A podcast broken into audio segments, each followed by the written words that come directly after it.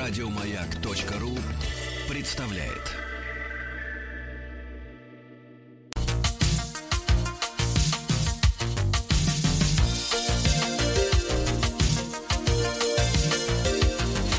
Сергей Стилавин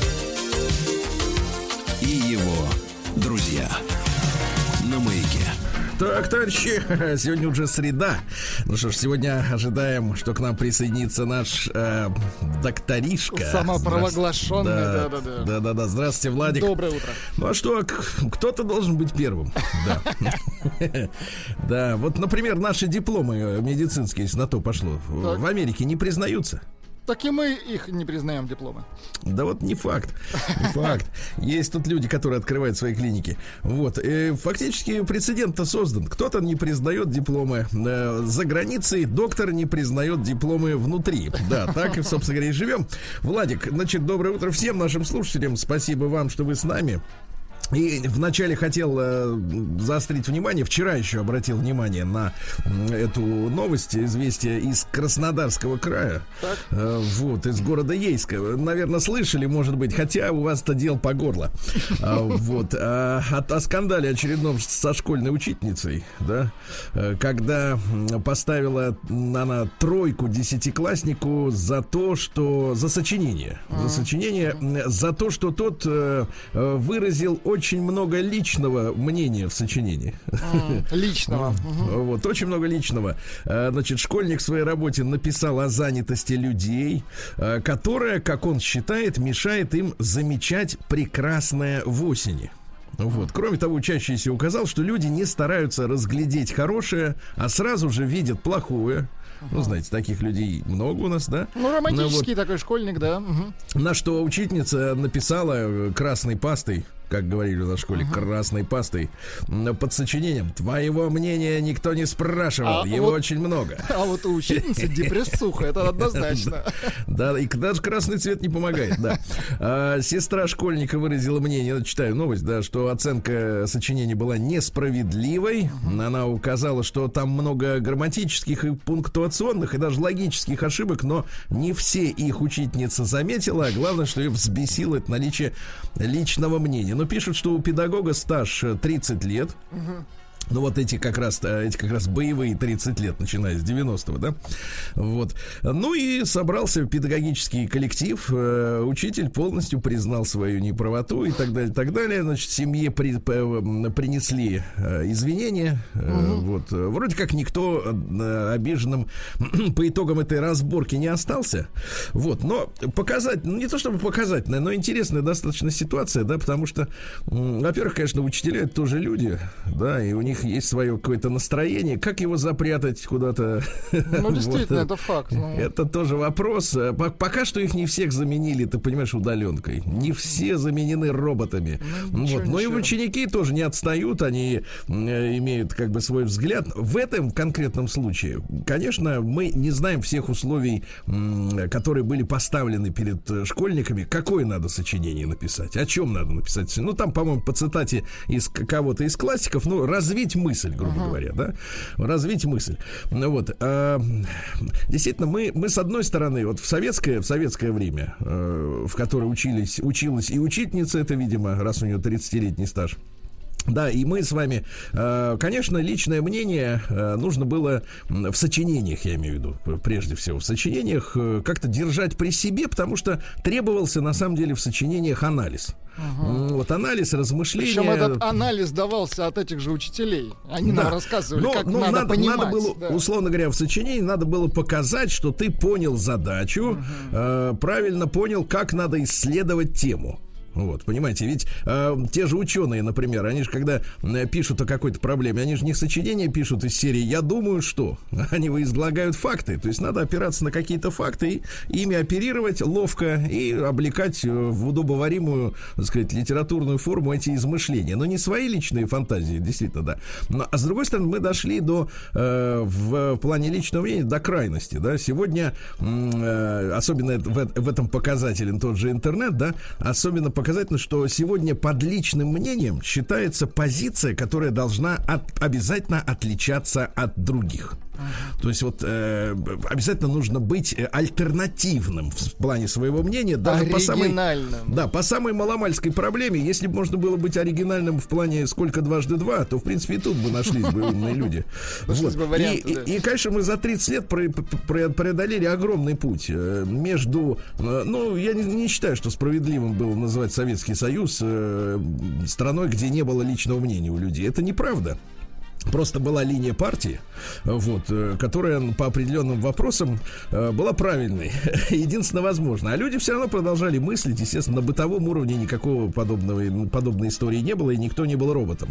Но мы сегодня действительно дошли до ситуации, когда вот надо выпячивать обязательно свою какую-то оригинальную позицию. В случае с этим мальчишкой, десятиклассником, ну, мне кажется, что он совершенно правильно поставил, просто нарвался на какой-то э, кривой гормональный фон, скажем так, да?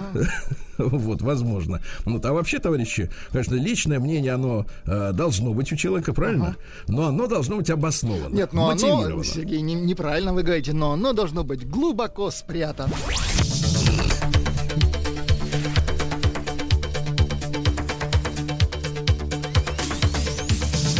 Сергей Стилавин и его друзья. На маяке. Так, ну и хотел вам э, по следам нашего вчерашнего э, диспута. Вчера мы с вами разбирались, э, сколько тунеядцев нас слушают, да? И мы Вот были вы- неправы, тунеядцев очень мало. В основном люди работящие, Сергей Валерьевич. Да-да-да, кстати, перекличка продолжается, Да, да, так товарищи. что пишите, да, где Да, вы товарищи, трудитесь. да, на каком рабочем месте вы сейчас находитесь? Э, То, что получил вчера обратку от квадратки. Ну, вы ссылались на этого бездельника. Да, ну я, кстати, вот. сказал, что он не совсем бездельничает, он все-таки подкачивается. Если Так вот так можно- написала нам, не, совесть-то, э, совесть-то не, ос- не приостановила руку. Да, написал.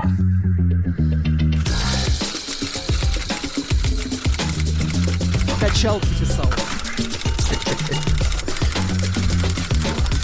Писал раз. нос. Народный омбудсмен Сергунец. между жимами. Надеюсь, жим лежа. Добрый день, Сергей Валерьевич. Слушал э, утренний подкаст, где вы сокрушали. Так он сейчас еще и дрыхнет, ты представляешь? Конечно, подлец. Какая сволочь, а. А, Сейчас слушал утренний подкаст, где вы сокрушались, что вас слушают бездельники. Так вот, сообщаю вам, что я не бездельник, а специалист по домашнему быту и по совместительству фитнес-такелажник. Ну, это тот, кто грузит. А, С уважением, квадратка. Бесстыжая ты морда. Согласны. Да, ну и перейдем тогда после этого сразу же к народной боли, правильно? Давайте. Потому что вот от женщины получил письмо про народную боль. С фотографией, кстати Очень говоря. хорошо, давайте. Давайте я опишу вам фотографию. Прием корреспонденции круглосуточно. Адрес стилавинсобакабк.ру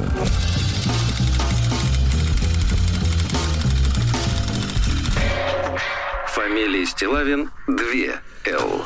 Эх, фотография-то прекрасная. На заднем фоне березки, да, дубок. Узнаю эти деревья без помощи, так сказать, подсказок каких-то, да. А глаза озорные, знаешь, вот когда вот женщина щурится, а у нее глаза превращаются в такие две щелки радуги, такие, знаешь, вот как бы такие... с- Две такие копилочки, да?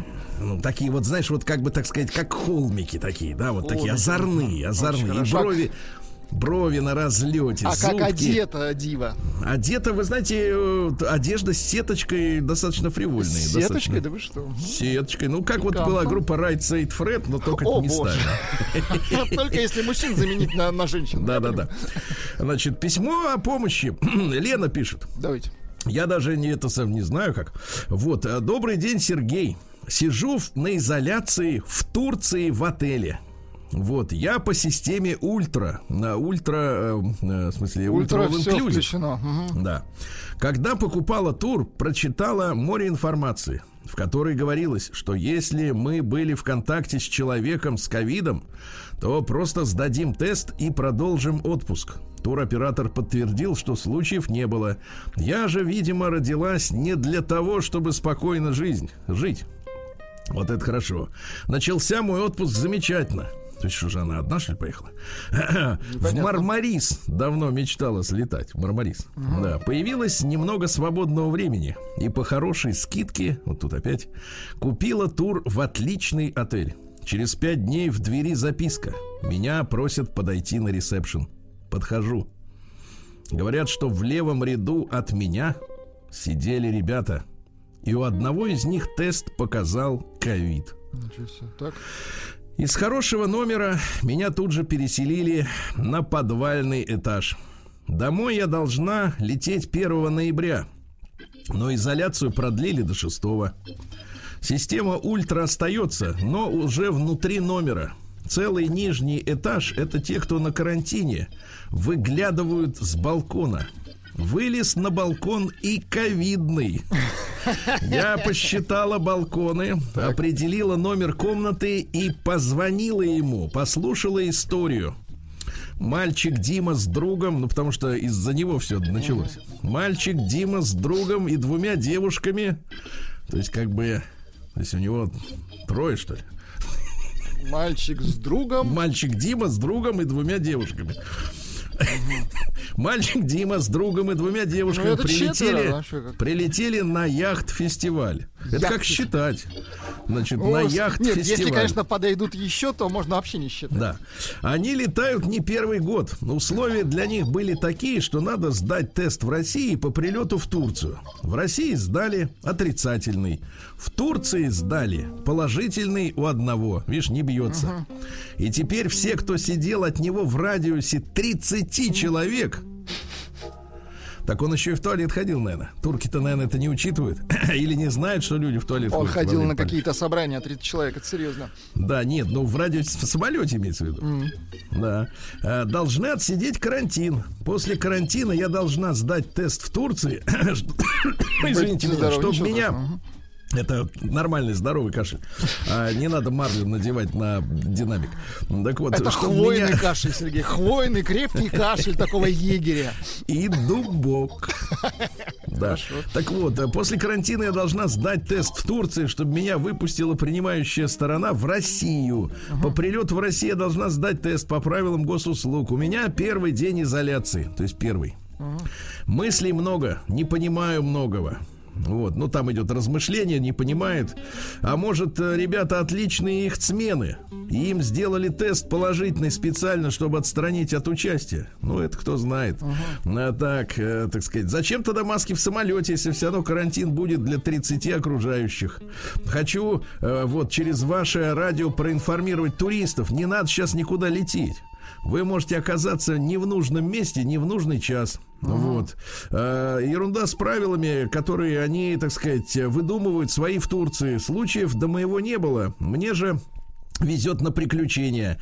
Дед Дима этот ехал потом и в автобусе до отеля. Но О. тех, кто ехал с ним в автобусе, Уже на не карантин, нашли. Не, пос- не нашли, разбежались, заразы. Вот, а только взяли за жабры самолетных. Что за бред вообще? Я же просила помощь. Э, Сергей, мне здесь скучно. О, боже. Так. Поговорите со мной. Напишите что угодно, лишь бы не поехать кукушкой. Если напишите лично вы, то будет круто. С вами будет легче, я чувствую. Ну, напишите, Сергей Мне тогда, ну, слушайте, чуть-чуть, мне тогда ну, пару тоже строк. нужно будет взять отпуск до шестого, чтобы переписываться. Я не могу одновременно это сказать. Если же не поймете мое отчаяние лично вы, то, может, в эфире прочтете, кто-то захочет мне написать. Дайте тогда координаты тем, кто захочет написать. Не оставляйте меня, прошу вас. слушайте, ну, Значит, дайте друзья мои, координаты, друзья мои, знаете, кто хочет переписываться с Леной? А, э, на у нас- изоляции с Леной. Да, Мгм. на изоляции. До 6 числа у вас, в принципе, не будет других Вы можете отбомбиться как следует. Да-да, да, видосики будете слать. Да нам из окна покажут. Очень много свободного Вы времени. мне да. напишите на почту, пожалуйста. Стилавин, собачка бк.ру, а я вам, соответственно, перешлю Ленина координаты. Ну, з- найдете себе занятие, пусть, э, так сказать, э, пусть э, косынка отдохнет пару недель, правильно? Вот Точно, да. Прием корреспонденции круглосуточно. Адрес стилавинсобакабк.ру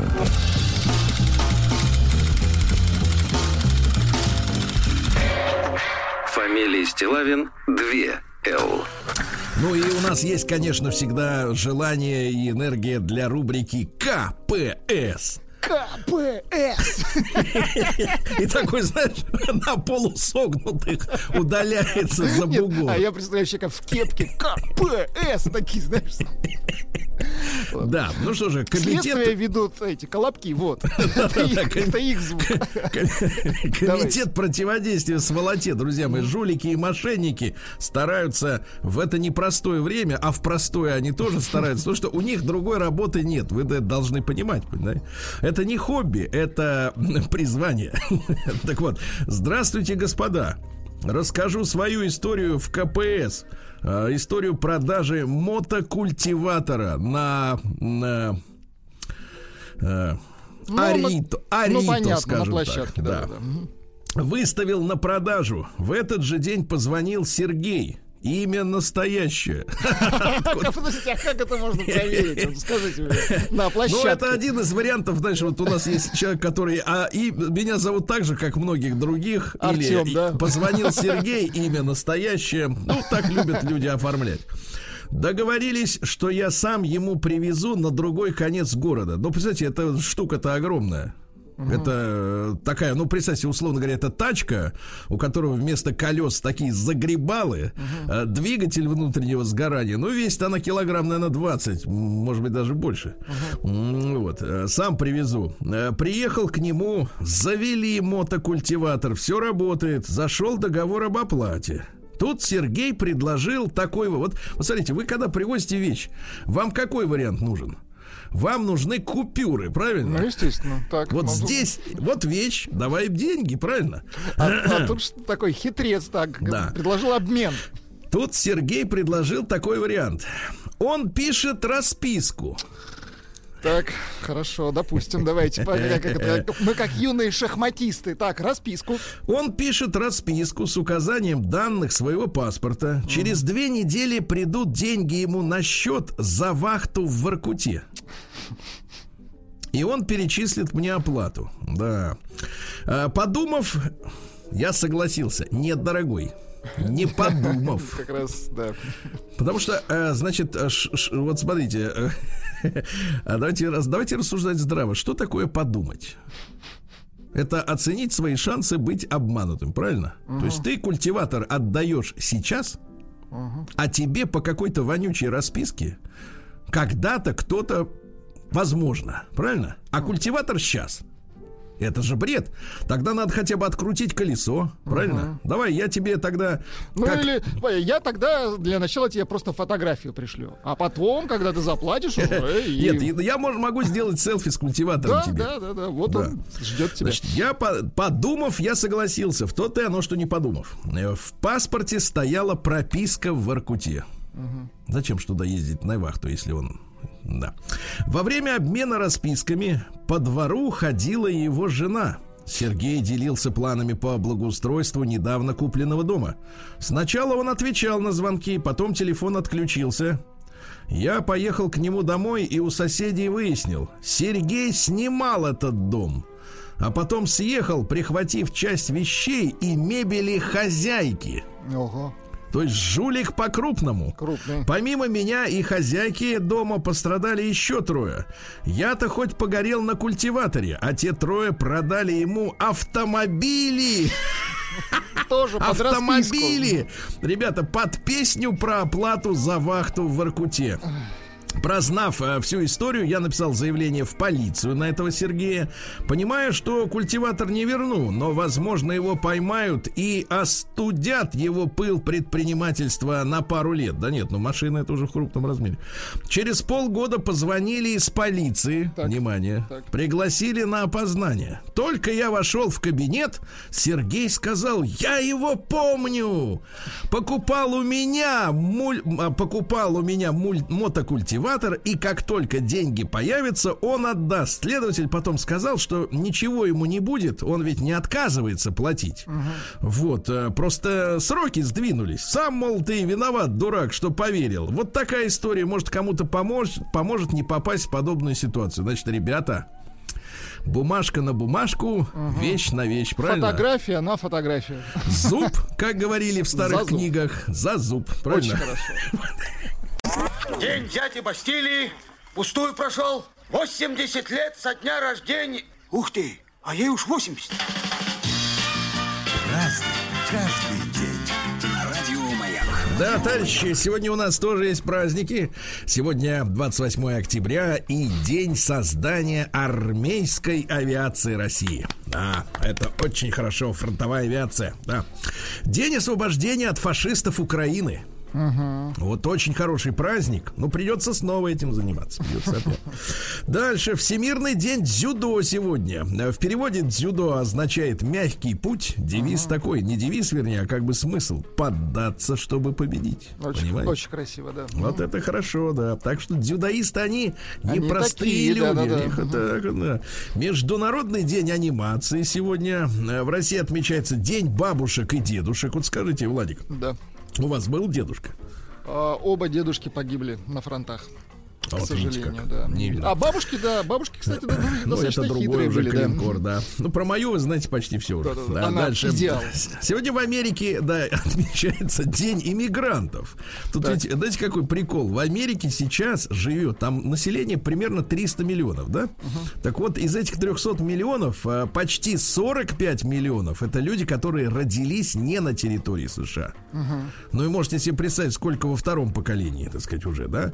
А, оказывается, Оказывается, значит, из России за последнее время уехало 400 тысяч. Так. С Украины 350 тысяч. Правда, на Украине население в три раза меньше. Угу. Вот. Ну, а что касается основной массы, то основная масса это мексиканцы, конечно. Да. И три главных штата, где они там все сидят, это Калифорния, там потеплее, в угу. Техасе там поближе, как Поближе к испытаниям, да? Ну и в Нью-Йорке достаточно много, да. Дальше сегодня на Кипре и в Греции день Охи. Это как? Охи это нет по-гречески. Угу. Охи понимаете, да? Откажусь. Вот. Они сказали, сказали этим э, фашистам нет, сказали. А, вот в этом все. смысле, понятно. Да, да, это очень хорошо, да. Сегодня День независимости Чехии. Они в 1918 году отделились от Австро-Венгрии, но по определенным, э, так сказать, показаниям свидетелей золото Колчака отчасти осело и в Чехии. И там э, благодаря этому произошел бурный экономический рост между двумя войнами. Неожиданный, да, для этой маленькой, но очень кортой страны. Сегодня день домашнего печенья. Хорошо. Вот. А, день любителей плюшевых животных сегодня. Да, да. Сегодня день дикой еды. Ну, для иностранцев, э, видимо, вся пища, которая не обработанная или не имеет э, штрих-кода или QR-кода, она дикая. Дикая ну, еда это типа мясо кабана. Дикая Нет, еда. ну дикая еды, или можно гриб сорвать, съесть, или что-нибудь. Ну, все то, что. Все то, за то, что не уплачено. Не уплачено, да. И сегодня Ефимий Пчель Ельник, он так. же Ефимий Осенний. Э, Ефимий к холодам корни трав и деревьев с землей смыкает, всякое Хорошо. насекомое в жухлой траве укрывает, на природу сон навевает, да? Дело в том, что вместе с зимой э, к нам приходит и всякая нечисть, например, кикимора, кикимора. Она летом не имела права вредить людям, она начинала мешать бабам и девкам в любом начинании. Э, рвала ткань, била горшки. То есть, если сегодня женщина облажается, то это кикимора ей по под руку что-то подсунула, да? да? Ну вот. Ну и несмотря на проделки нежити, хорошее слово, нежить. А крестьянки продолжали заниматься домашними делами, вот, э, мяли, трепали, вот, а в теплых районах мужчины убирали в амшанники последние ульи, да, чтобы они перезимовали до весны. Праздник каждый день. Так, ну что же, э, в 1759-м Корнелий Отто Янсен родился. Это голландский богослов. Ну и его взгляды, то есть, вот есть э, богословы какие? Вот они по книжкам работают, uh-huh. да? А есть, которые начинают вот как э, фантазировать что-то. Вот. И его взгляды стали основой религиозного течения янсенизма. То есть он Янсен, uh-huh. янсенизм, да? Его, кстати, не раз католическая церковь осуждала как ересь, uh-huh. но даже после более чем века после его смерти и до сих пор есть последователи в Голландии. Значит, понравились его идеи. Так, ну, в чем прикол? Зашел хорошо, зашел, да. Вот, там история такая, что, значит, э, э, значит, смотрите, в противовес пелагианским веяниям, Лютеранство, я подчеркиваю. Значит, э, испорченная природа человека вследствие первородного греха позиционировалось, понимаете, да? А следственно предопределение и абсолютную необходимость для спасения. Вот э, слово предопределение это и есть э, вот как бы в ересях э, самое главное, э, в том числе и в протестантизме. То есть у тебя есть предопределенность такая. Ты уже вот родился, например, неуспешным или наоборот успешным. И главное, что надо сделать, это по- получить подтверждение, что ты типа вот все в Такой, да, кайф. мгм. А если все плохо, то все плохо. И не надо рыпаться. Понимаете, да? Вот В 1759-м Андрей Никифорович Воронихин родился. Это наш архитектор. Основоположник русского ампира, это поздний классицизм. Вот, э, замечательный у него Строгановский дворец есть, наверное, бывали там, Ага, да? красивый. Вот, э, Воронихин, э, с- так сказать, Строгановскую дачу перестроил на Черной Молодец, речке. Там, где молодец. Пушкин вот проезжал на дуэль, смотрит, о, Воронихин, Красиво так как, умирать не Да. хочется, да. Ну а главное творение стал собор в честь иконы Казанской Божьей Матери в Санкт-Петербурге. Да Казанский класс, собор, конечно, класс, вы это это знаете. круто. Да, в 1860-м э, Дзигоро Кано родился. Это японский профессор литературы и одновременно создатель как раз дзюдо и мастер боевых искусств. Почему сегодня день дзюдо, Дзюдо, да? понятно. Вот представляете, с одной стороны профессор литературы, а с другой стороны, э, так сказать, э, ну, бой- бойцом нельзя назвать его, потому что все-таки там не Но применяются видите, он боевые. придумал мя- мягкое сопротивление. Мягкое, то есть, да-да-да, потому что противника очень хорошо. Да, да, да. Но он, он решил реформировать джиу-джитсу. Вот, понимаете, да? И он исключил опасные техники, которые вели к травмам. Чтобы так мягонько так раз, и Раз, человек раз, уже и, и в дамках. Да, лежит и лежит уже, все, и, и не жужжит. Тихонечко прилег, да так. Дальше, в 1831 сегодня Майкл Фарадей, который открыл принцип электромагнитной индукции. Ну, ты типа крутишь, да, правильно, и А ток оно тебе, получается. да, т- ток дает или наоборот. Да. Мгм. А как вот это работает, брат? Ну вот как? Вот скажи, откуда? Почему? Там же обмотаны магниты, правильно? Но они э, меняются, то есть одни там есть где-то плюс, где-то минус, они, они движутся, и за счет этого, за счет элект... вот это как раз есть электромагнитное волшебство, Сергей, и дается ток. Вы крутите т- турбину, а она дает вам ток. Или наоборот. Или наоборот. Или наоборот, это уже электродвигатель, Да, правильно? да, да, Да, то есть, точно. а слушайте, а можно из электродвигателя получить ток? Если крутить его вручную? Ну, по сути, да, это как в одну, так и в другую сторону должно работать. Да. Слушайте, а ведь, ведь Но до это сих гру- пор физики грубое приближение, ну да, да. но физики-то до сих пор честные, те, которые наши, хорошие физики, они же Да, признаются, наши что до сих пор честные. природа электричества не ясна. Но это, понимаете, это да. действительно как какое-то То есть она есть, но непонятно как, да. Электромагнетическое. Вот. Ну и э, динамо-машина было такое выражение, которое э, обозначало электрический генератор. Там вот я вам напомню, катушка с проводом. Понимаете, да? Тут Вам больше ничего знать-то и не надо. В нашем Вообще, точно. вообще у нас есть выключатели. Это самое важное знание. Да-да-да-да. Главное знать, где выключатель, да. А Сегодня в 1800, э, м, так сказать, э, сейчас, сейчас, в 1888 Николай Николаевич Пунин родился. Это художественный критик.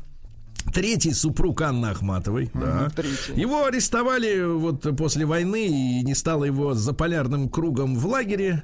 Э, Он был выпускником царско-сельской гимназии, гимназии там, где Александр Сергеевич, опять же, столовался. М, Потом был сотрудником журнала «Аполлон». Вот. И многие стихи, кстати говоря, Анны Ахматовой посвящены этому мужчине. Вот вам э, можете себе пох- похвастаться, что вам женщина какая-то посвящала стихи? Не хотя бы могу. плохенькие, хотя бы, так сказать, в четыре строчки. могу. Вот, вот посмотрите, дайте я вам прочту. давайте. Мужчина, ой, женщина мужчине. Мужчине. И как всегда бывает в дни разрыва, к нам постучался призрак первых дней, и ворвалась серебряная ива седым великолепием ветвей, нам, иступленным, горьким и надменным, не смеющим глаза поднять с земли, запела птица голосом блаженным о том, как мы друг друга берегли. Ну, женские стихи, понимаю. Понимаете, надо беречь друг друга. Это, Это а точно. беречь это что? Не истерить. Особенно последнее время точно беречь, Сергей. Да. В 1904 году полиция впервые использовала отпечатки пальцев, чтобы найти гадину. Да, вот. А в 1914 году э, сегодня, вот что интересно, э, Ричард Лоренс Миллингтон Синг родился. Это английский биохимик. Он открыл метод распределительной хроматографии. Понимая, что это не... Это слишком так сказать, мудрено, ну-ка. Мудрено, вот э, метод разделения и анализа смесей веществ. Ну, например, у вас есть смесь, понимаете? Смесь. А также Законная изучение... смесь. Есть, допустим, незаконная смесь. Так, что он Ну вот, а придумал? он понимает, посмотрел через лупу и говорит, о, это, это вот это. Вот и все, все нормально. Да, такая вот история. хорошо. А в 1914 году Джонас Эдвард Солк родился. Это американский врач, который разработал вакцину против полиомиелита. Какой умница. Понимаете, да? Молодец. Вот, очень хорошо, да-да-да. Вот, а без него ты как? А в 1919 году с принятием закона Вольстеда к 18-й поправке Конституции США на территории Америки вступил в силу сухой закон. Да. Сухой закон, понимаешь? Началась Ну, там ведь история- контрабанда, да. Нет, ну там ведь история какая? Там ведь достаточно изощренно. То есть пить-то можно было. Продавать нельзя. Ты понимаешь?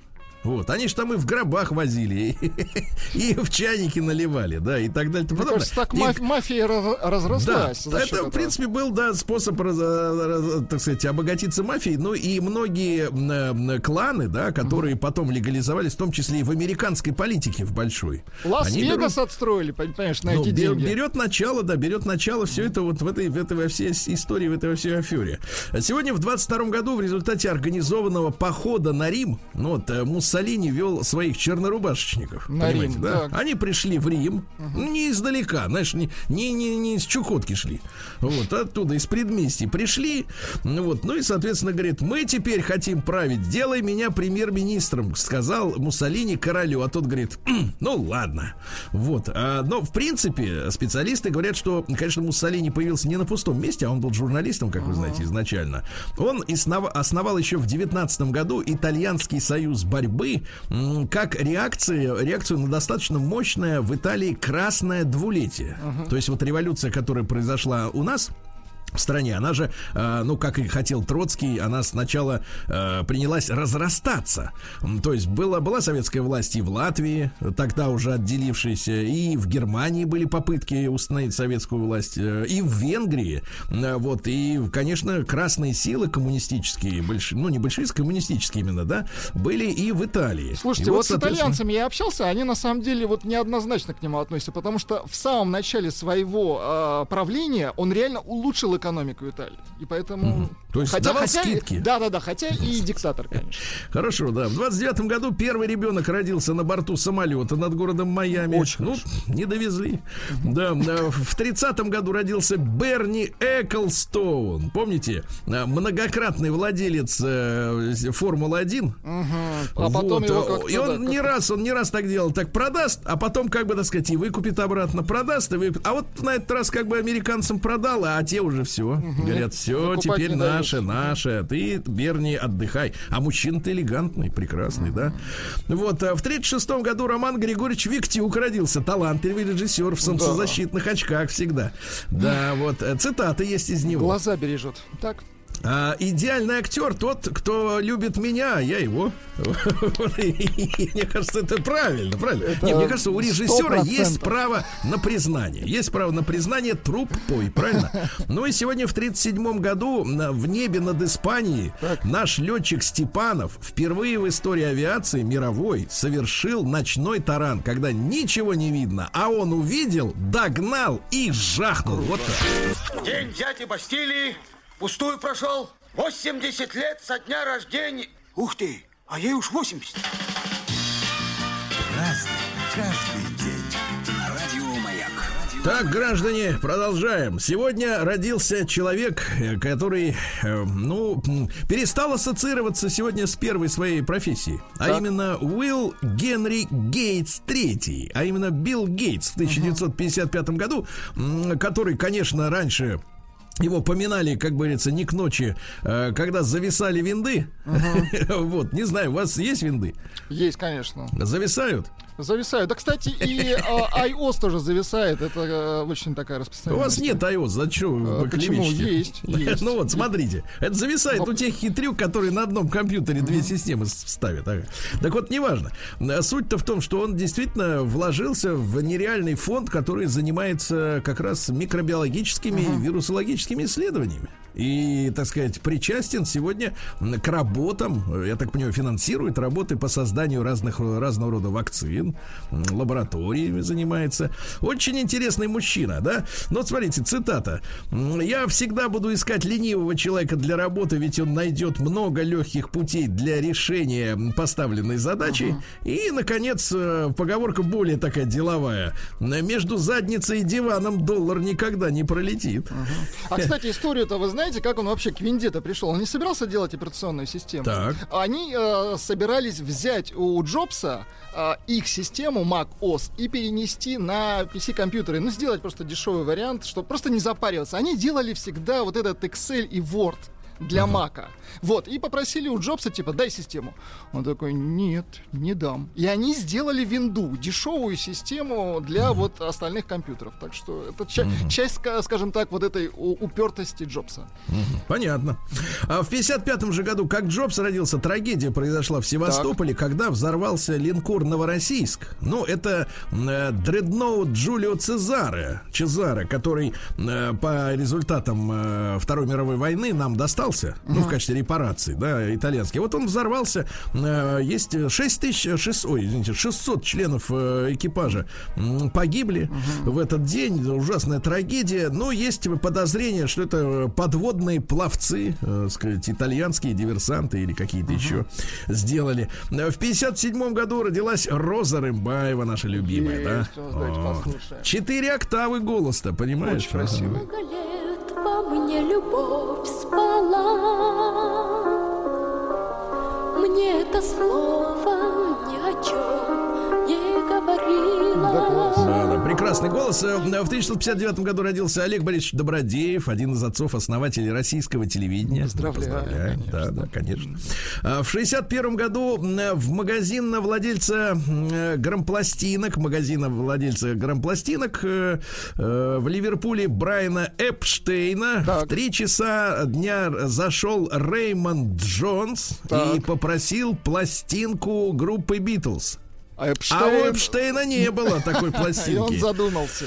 А потом они поехали с Ленноном отдыхать на Мальдивы. Но он был влюблен, да, в Леннона. Ну, конечно, потому что он Не знаю, самый счастью красивый. или к сожалению. Красивый из них самый. А Ринга не в счет. Йоко, представляете? Да, Вот да. это вот страшило. Нет, не надо так говорить о женщине. Прекрасная женщина, Прекрасная тоже женщина, ну талантливая. своеобразная просто. Сегодня, в 62 году, Никита Сергеевич Хрущев заявил о выводе ядерных ракет с Кубы. Ну, потому что они туда приплыли и не очень сильно были похожи на пальмы. Не Слишком очень. большие пальмы были. Да, сегодня в 63-м Эрос Рамацотти О, родился. был он в Да. 90-х мега популярен.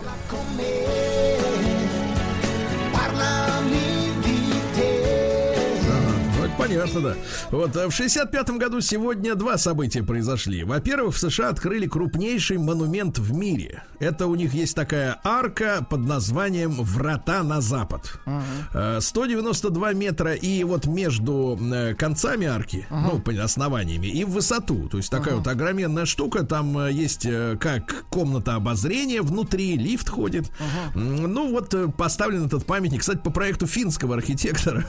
Вот, поставлен первооткрывателем с Дикого Запада. Вы же знаете там историю, что англичане, которые основали э, Америку, да, как колонии свои английские, они запрещали колонистам идти дальше от берега внутрь, вглубь. Они говорят, пусть там живут эти индейцы. А мы будем на берегу сидеть. Вот. Ну и колонисты пошли дальше. И в 65 году папа Павел VI снял с евреев коллективную вину за распятие Христа. Интересно, с чего он снял?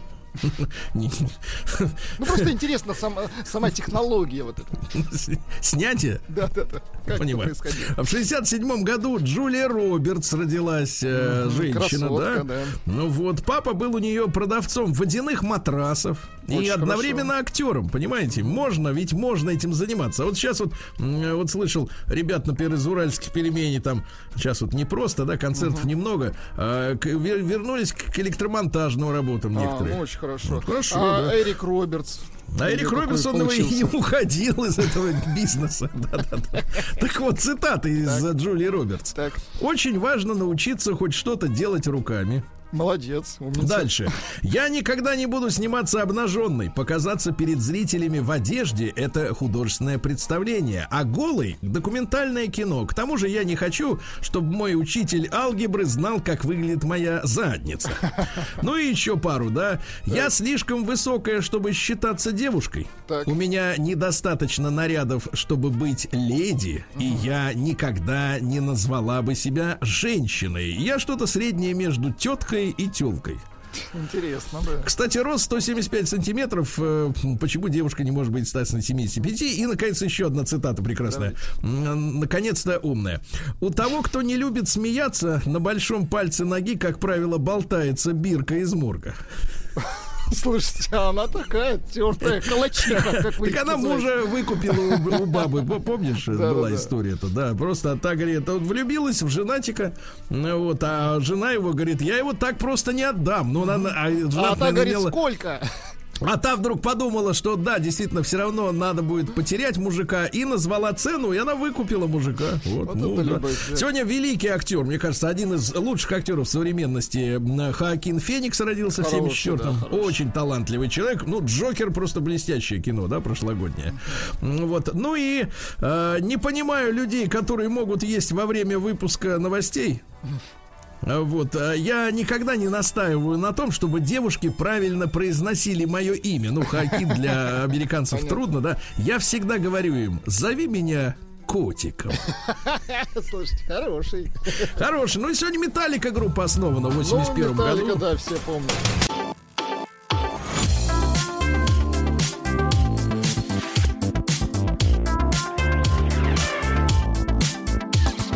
Сергей Стилавин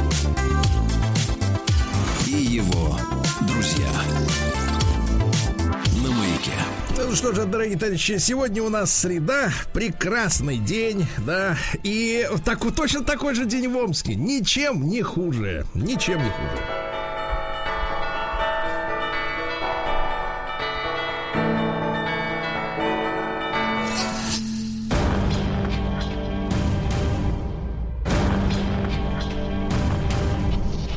Новости региона 55. Начнем мы, товарищи, сегодня, Владуля, с хорошего. Давайте, Да, очень хорошо. Сотрудники Омского ПП-8 ПП-8. на досуге восстановили бронеавтомобиль. На Хорошо. досуге, то есть в свободное от работы время. Очень хорошо. А Машина эта эксплуатировалась э, во время Великой Отечественной войны, вплоть до 45 года. Было выпущено 9 тысяч штук. И вот теперь рабочий бронеавтомобиль, он фактически есть в Омске, да? Да класс. Кое-какой задел уже имеем, правильно? Ну вот дальше. Амич под утро вышел из ресторана, присел на тротуар, а пришел в себя уже в больнице. Ай-яй-яй, как так? Да, да, да. Дело в том, что вышел из ресторана 43-летний мужчина, пришел на тротуар, э, вот, э, присел на тротуар, да, и лег э, немножко отдохнуть. Поймали 30-летнего жителя советского округа. Э, В показаниях выяснилось, что Мичу не понравилось, что потерпевший, лежащий на асфальте, разговаривает с ним. Вот. И в итоге он решил, будучи тоже пьяным, э, э, избить и ограбить человека. Вытащил мобильный телефон, забрал барсетку, да. Вот. У мужчины, кстати, диагностирована э, закрытая черепно-мозговая травма. А статья грабеж до 7 лет тюрьмы. Вот такая вот история. С- новости спорта из Омска. Сыгравшего не в тех трусах. Как, еще раз, не в тех трусах? Дело в том, что дело в том, что шортами-то это не назвать. То есть это спортивный термин Ну, нормальный. То есть это и не брюки, и не леггинсы, это шор, это трусы. Вот, но верхние имеется в виду. Ну, понимаете, форменные, форма. Сыгравшего не в тех трусах капитана хоккейной команды дисквалифицировали на один матч. Ну, говорят, правда, за другие какие-то нарушения, но трусы тоже были не Ну, те. вдогоночку и трусы, да, Да, припомнили. и припомнили их тоже. В Омской области задержали 8 тысяч пар левых кроссовок, которые предназначались новосибирцам. Теперь новосибирцы не смогут ходить э, в Адидасах, Найках, Эсиксах, Коламбии, Эко, а также в детских ботиночках Кельвин Кляйн. Понимаете, все задержали, да. В Омской области поймали серийных скотокрадов. Скотокрады. Да-да-да, найти скотокрадов А Найти и обезвредить скотокрада. Да, удалось через скупщиков мяса, понимаете, да, то есть опознали по копытам уже, да, по копытам. скотокрадов на карандаш. Скотокрада на кол. Дальше. Амич Мартин Малютин стал чемпионом России по плаванию. Вот, молодец. 200 метров вольным стилем. Опередил 40 соперников со всей России. А там были тоже спортсмены, будь здоров. С руками. Ну и несколько хороших новостей для души. Давайте. В Омский экоцентр, где, знаете, уже живут пони Люси и Гуанака Маргоша, Пропала Люси. Так. вот, э, привезли пони, которая должна подружиться с козлом. Вот, должна, да. Ну, еще несколько, смотрите, сообщений. Оказывается, и так бывает. В поселке Омской области нашли нелегальные дороги. Нелегально. Вы понимаете? То есть по ним и ехать-то нелегально.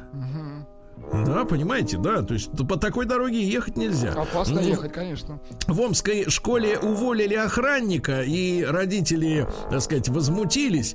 А, Оказывается, поступила анонимная жалоба родителя ученика первого класса о том, что с нее взимают 70 рублей в месяц на охрану школы. В итоге решили охрану со школы снять вообще.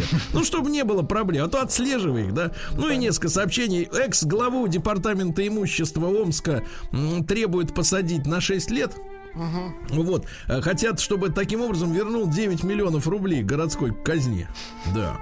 Вот. А Меч приехал ночевать к мамочке и оставил двух детей без самокатов. Забрал самокаты из подъезда. Да? Ужас какой. Так. Вот, ну и что еще, еще, давайте цифры. Э, Омск в цифрах. Двое мечей под прикрытием сельхозкооператива похитили 47 миллионов рублей. Но они обещали фермерам, что заплатят за капусту, картошку. И, наконец, э, мэра города Исилькуля осудят за причинение ущерба бюджету на 24 миллиона рублей. Ну, вот видите, скромные цифры.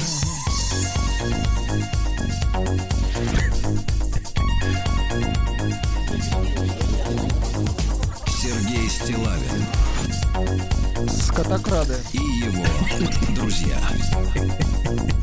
На веке. Нет, знаете, я подумал, что в Омске скотокрады, а где-нибудь, например, на Кубе скатокрады. Да. А, смотрите, э, что у нас тут происходит. Э, Тревога из Хакасии сообщают, бьют тревогу. Агрессивный козел держит э, в страхе жителей поселка. Вы представьте, поселка Манера. Вот, говорят, что от него невозможно отбиться палкой. А что на поэтому... самсу пустите, все, разговоров.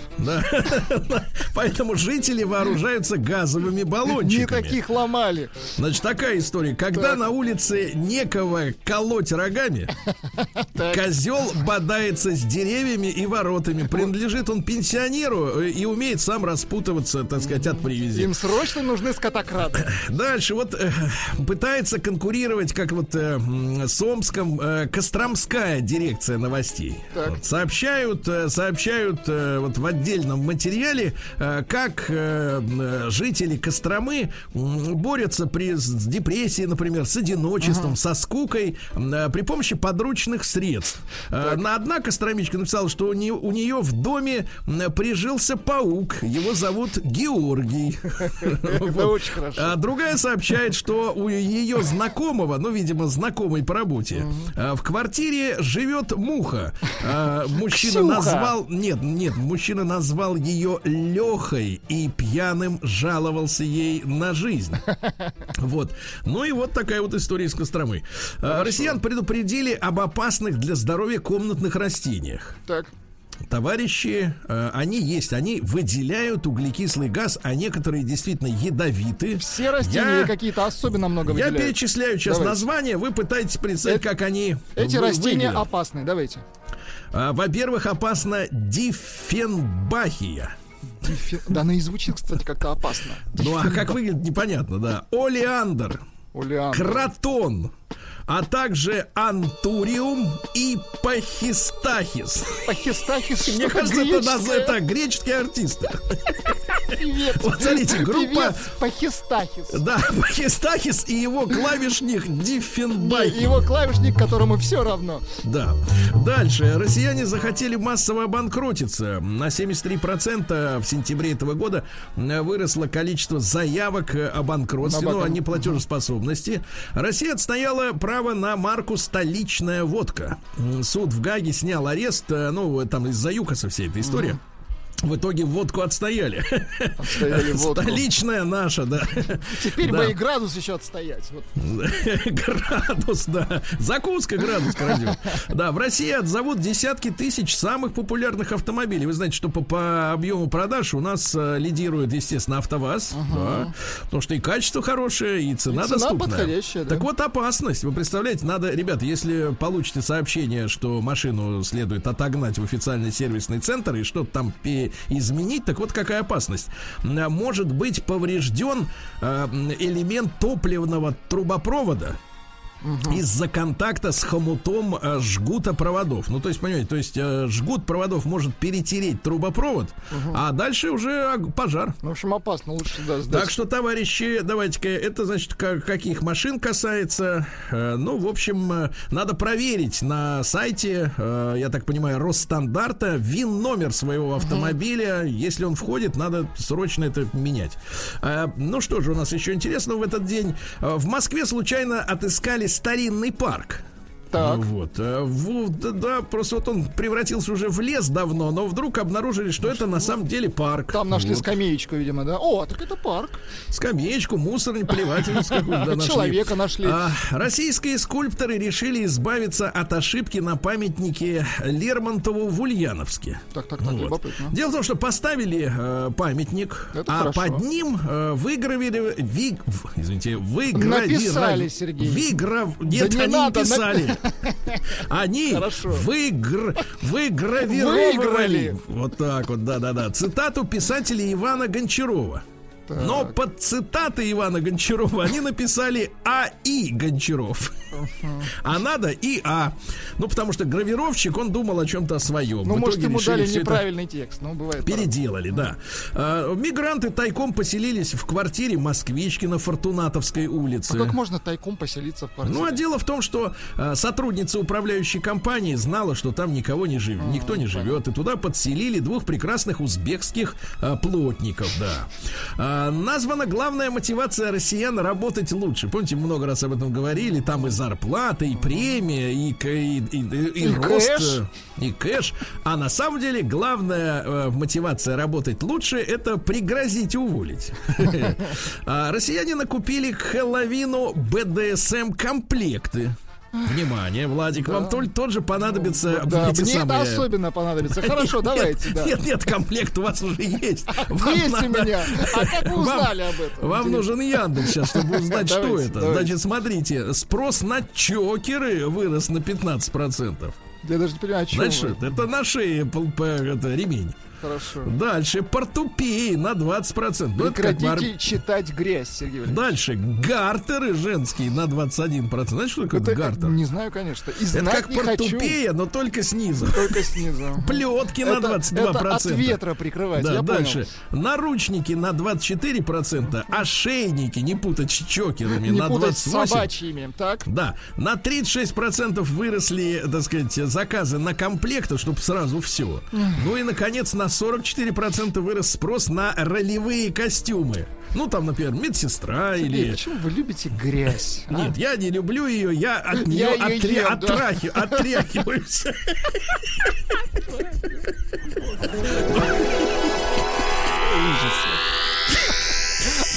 Наука и жизнь. Ну что ж, давайте о хорошем, действительно. Во-первых, доказано, ребята, ускоренное старение человека из-за стресса. Ускоренное Стресс старение опасен. из-за стресса. Дальше, давайте поздравим наших друзей. Росатом создал ядерную батарейку для космических аппаратов. То есть небольшой, э, так сказать, небольшой э, по м, объемам аппарат, да. Вот. Ну и, соответственно, все работает. Да всё класс, работает, да. Так, э, стал известен секрет японского долголетия. Японцы живут, они еще помнят кассетные магнитофоны, понимаешь? Так вот, э, чай матча. Еще Самое главное, японский секрет находится в этом чае. чае матча. А, Туда входит цинк, калий, кальций, железо, натрий и пищевые волокна. В общем, позволяет не стареть, да? Значит, э, что касается деменции, оказывается, тяжелый труд повышает риск деменции. раз. Мгм. Хорошо. Тяжелый труд. То Не есть стресс, на- а тяжелый. То есть напрягаться не стоит. Шутка, конечно, шутка. Напрягаться. Нет, ну, как вы говорите, надо с огоньком работать. да. С легким, Дальше. с легким. Да, дальше Россия будет развивать спасательные центры в Арктике. Это очень Так. важно, потому что это, э, ну, соответственно, обеспечение безопасности Северного морского пути. Правильно? Опять же, Росатом. Поздравляю. да. А, плохие поступки действительно плохо пахнут. Оказывается, человек, который совершает гадости, его запах пота а, становится более мерзким. Круто. Так что если человек э, воняет, то он значит сделал он гадость. гадость какую-то, да, сделал. Отлично. В Дагестане разработали неубиваемый бетон, то есть тот, который не разрушается под Хорошо. систематическим воздействием. Очень хорошо. Ну и главное сообщение из мира науки, ребята, э, пришло из со Ставропольщины. Ну-ка. Ставропольские ученые создают ро- ученые, робота-садовода, понимаешь? Робота-садовода. Теперь он будет поливать помидоры. Да, класс.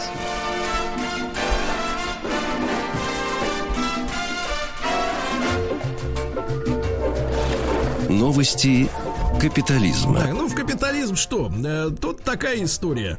Э, Основанная богатейшим китайцем компания, помните, Али Баба есть у Ага, них да-да-да. такой, да, отказалась от должностей внутри компании. Интересно. То есть вот э, ты начальник, я дурак, не работаю. Все одинаковые, понимаешь? Без погонов, без этих самых, да. Удивительно. Так. Вот именно Орео, вы знаете, да, печеньки. Вот Федор Сергеевич очень любит макать в кофе. Да, построила в Норвегии бункер с запасами печенья. Вы представляете? На 500 лет, да? Да, да, да. А Значит, в том, плохо еще- берут, я чувствую.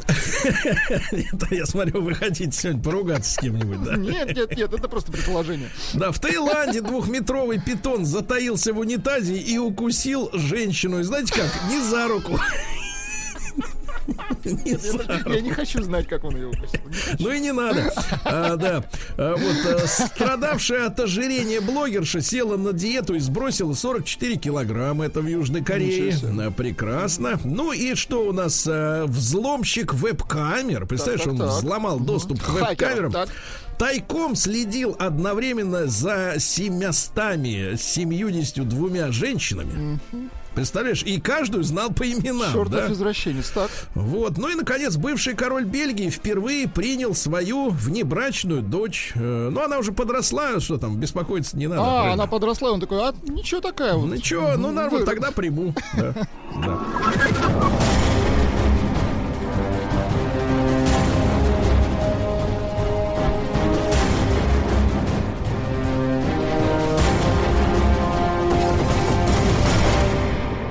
Россия криминальная. Да, Россия криминальная. Давайте найдем что-нибудь такое приличное, правильно? А то вот вы после питона-то, я смотрю, скукожились. Ну, конечно, Да. такие штуки. А Российского поли... Ну, Новость, конечно, блестящая. А, ра- Надо собраться. Так. Можно начинать смеяться. А, Российского полицейского оправдали по делу о нападении на депутата с ломом. Оправдали. Лом был поддельный, надувной. Нет, нет, ну просто сама ситуация просто вызывает, конечно, о, да. как бы так сказать, да. Не часто такое увидишь, понимаешь? Чтобы разные ветви власти друг с другом на ломах, э, так сказать, э, да. Дальше. Мужчина при помощи выстрела устроил мощный пожар в горах Сочи и сам пропал. Ничего Ну, себе. поджег траву сухую, понятно. Вот, э, россиянка едва не обменяла квартиру на собаку. Хорошо. Вот. Да. А Красноярская мать поехала с ребенком забирать мужа с работы пьяная и без прав. Ей-ей. Тот говорит, забери меня. Сейчас заберу. Сейчас, залезай. Дальше ужасная новость. В Москве таксист поцеловал грудь пьяной клиентки. Вы представляете? Романтично. Навязчиво причем. Невозможно было оторвать. Отказаться. выйти. Оторвали, и главное, вырвали. И главное, это сделал в дороге, когда был за Нет, рулем. нет, да, вырвали за ноги из окна прямо, да. Так. Вот, э, мужчину задержали за нападение на полицейского в квартире на севере Москвы. Ай, Что ж такое? Представляете? На Большой Академической. О, там у нас Рустам Иванович же. Ну, Понимаете, а вы его сегодня видели на нет, работе? Не- видели, да, да, да. Вот, ну и что еще у нас? так. Давайте и хроника, хроника невиданной щедрости. Ну, давайте. А, женщине позвонил мужчина, который представился как майор МВД Вячеслав Волков. Так. Вот, и объяснил, что это он позвонил 54-летней югорчанке. Югра. Вот, а, что, в принципе, представляет интересы службы безопасности Сбера. Вот. Надо обязательно обезопасить ваши счета от мошенников. Они стучатся и вот-вот прорвут электронную защиту. А я, Вячеслав Волков, вам помогу. В итоге отдала мошенникам 5 миллионов рублей. Ну, 5 как миллионов. так? Ну, Так, ну и что-нибудь еще? Вот вы Давайте, сегодня что- может, говорили есть про... позитивное, да. типа Да, вот есть, конечно. Конечно. Вот мы про скотокрадов слышали. Скотокрады очень нам, да. А есть черные, черные лесорубы. Так, так, так, и что с ним? Так вот, крупнее, так вот, на самом деле... Борь- в смысле. Нет, нет, не то. Нет, на самом деле борьба нарастает. Э, Крупнейшая группировка черных лесорубов осуждена в Иркутске. Так. Вот. э, Главарь этого криминального сообщества получил 13 лет строгого режима, а 22 черных лесоруба отправились на срок до 5,5 лет э, в колонию, опять же, строгого режима. Ну и, наконец, мужчина украл технику на 600 тысяч рублей со склада на юге Москвы. Представляете? Ну, технику. 600 тысяч Бытовая техника, цифровая техника, да, Ну, у просто него вот, кое-что там испортилось, видимо, в доме. Он решил, пойду-ка я наберу. да. И что касается таксиста, да, Вот того таксиста, самого романтика, да? оказывается, это было не в такси. А где было? Вот, женщина вспомнила, что сначала села в такси, а потом оказалась у него в квартире. А, но на нем была кепка с шашечками. Нет, на нем была оранжевая лампочка с шашечкой.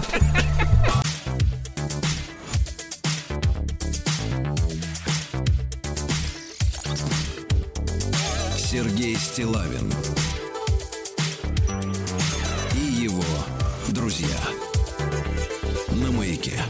Дорогие товарищи, ну, мы уж который день подряд э, получаем, получаем сообщение о том, что э, страна, э, а именно коммерсанты, конечно, в первую очередь, потому что есть праздники для души, а есть праздники для кассы. Э, страна готовится в, условиях, правда, пандемии отпраздновать Хэллоуин. Вчера были новости о том, что покупают костюмы коронавируса. Значит, маленький надувной за две с половиной, ростовая кукла коронавируса за 20 тысяч рублей. Сегодня было, была уже другая информация, что к, к Хэллоуину готовится покупкой э, со БДСМ костюмов, да. Вот. И, видимо, видимо, что-то намечается, э, так сказать, в этой связи. Мы сегодня решили эту тему обсудить. Мы э, с Владиком, конечно, ста- староверы в хорошем смысле этого слова. И э, Хэллоуин для нас э, это не просто чужеродный элемент, а Вещь, которая э, нам омерзительна, если, если вот говорить вещи, называть вещи своими именами. Но, тем не менее, мы понимаем, что мир глобален, к сожалению, или к счастью, и многие тенденции проникают в мозги э, наших соотечественников. И, э, в принципе, Хеловин — это праздник, когда люди на- наряжаются в костюмы нечисти, правильно? Ну, Да. так, если говорить со стороны, э, чтобы попугать друг другу. Правда, Ради при этом смеха, они... да. э, при этом они, правда, веселятся. Ну вот историю природы, природу вообще страха, да, страха мы сегодня хотим а, понять с научной, конечно же, точки зрения. Я рад приветствовать на связи с нашей студией Максима Абакумова, кандидата химических наук. Максим, доброе утро. Доброе утро, Сергей.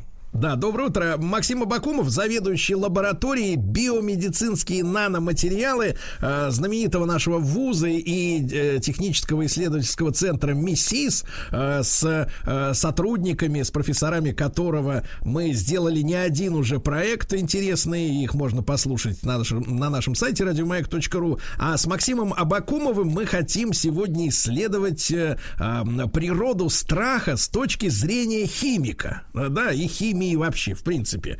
Максим, насколько, вот, вот, вот в принципе, с вашей, с точки зрения химии, да, чем, вот вы можете нам описать механизм именно химический возникновения страха внутри человека? Да, конечно.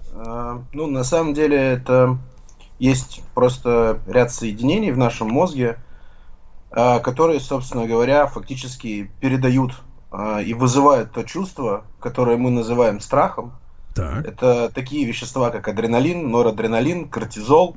Вот если с химической точки зрения говорить, то вот именно эти соединения, они как раз-таки и ответственны за возникновение вот этого вот приятного, иногда неприятного чувства. Тут у каждого свое, в зависимости от того, чем он вызван. Максим, ну вот э, вы назвали э, адреналин, да? Э, да. Если брать какую-то попсовую литературу научную и вообще общие сведения там из, из фильмов или документальной какой-то документальных телевиз, телевизионных работ, из, из книг, из газет, то мы понимаем, что адреналин это вещество, которое помогает организму, ну, условно говоря, мобилизоваться, пробежать 100-метровку быстрее Хусейна Болта, вот, случае опасности, поднять грузовик, если под него попал ребенок матери, да, ну и так далее, так далее. То есть вот э, максимально мобилизовать именно физический ресурс. А вот это вот э, чувство... Э, шока, который, ну вот э, люди же по-разному э, на страх реагируют. Одни, как говорится, вот впадают в такое в состояние камня и замирают, да, другие начинают под воздействием страха, наоборот, предпринимать какие-то действия. Вот это состояние э, скукоженности, да, как будто человек вот замер и окаменел. Как, какой, каким веществом вот это состояние вызывается?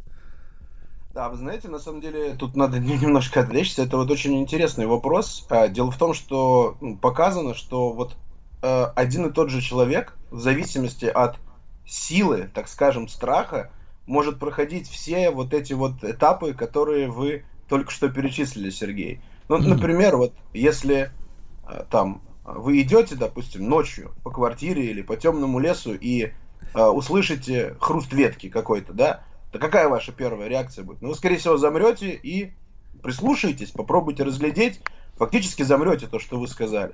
Да, а, соответственно, если вы слышите какие-то уже там, не знаю, вой волков, образно говоря, то, скорее всего, сорветесь с места и побежите mm-hmm. куда-то. И э, это зависит даже скорее не... И, и там, и там чувство, которое вот мы чувствуем, да, э, начинает сердце биться у нас, да, кровь приливает к щекам, например, да, вызывается одними и теми же молекулами, но, так скажем, а, сила этого воздействия, она разная. Вот во втором случае мы переходим из области каких-то условных рефлексов, которые мы можем контролировать, а, в область безусловных рефлексов. Настолько вот силен выброс этого адреналина, что э, организм уже перестает, ну, и часто мы знаем, что люди в стрессовых ситуациях начинают ну, совершать какие-то не совсем правильные поступки, да, и мы оправдываем зачастую этих людей, есть такое даже состояние эффекта, и здесь настолько высок выброс этих медиаторов, что ну, наша система просто не справляется и предпринимает какое-то первое попавшееся действие. Максим, а что касается состояния аффекта, она именно это состояние может быть э, как раз отслежено при помощи анализов, условно говоря, да, которыми э, занимаются химические лаборатории. То есть вот человек говорит, я его ударил в состояние аффекта, ну вот, а у него, как говорится, взяли мочу, кровь, померили, смотрят, нет, не было такого состояния. Или э, наша э, система, так сказать, ну в том числе правоохранительная, э, ну работает только с психологами, да, и там там с доверием и недоверием э, человека, который оказался в такой ситуации. Есть ли вот следы, следы состояния аффекта в, в каких-то жидкостях человеческих? Ну, э, если честно, я думаю, что в какие-то вот э, близкие сроки, вот, да, там, ну, может быть, минуты, конечно же, если там взять анализ крови и посмотреть уровень адреналина там и других гормонов, а, то он будет ну, высок и отличаться от нормы но ведь зачастую вопросы о том, был ли человек в состоянии эффекта или не был, а, поднимаются через там сутки или дни. И mm-hmm. в данном конкретном случае, конечно же, ну, не всегда есть шанс э, найти mm-hmm. какие-то изменения, потому что ну, человек-то уже находится в спокойном состоянии. Да, он mm-hmm. как бы вернулся в норму, так скажем. Да.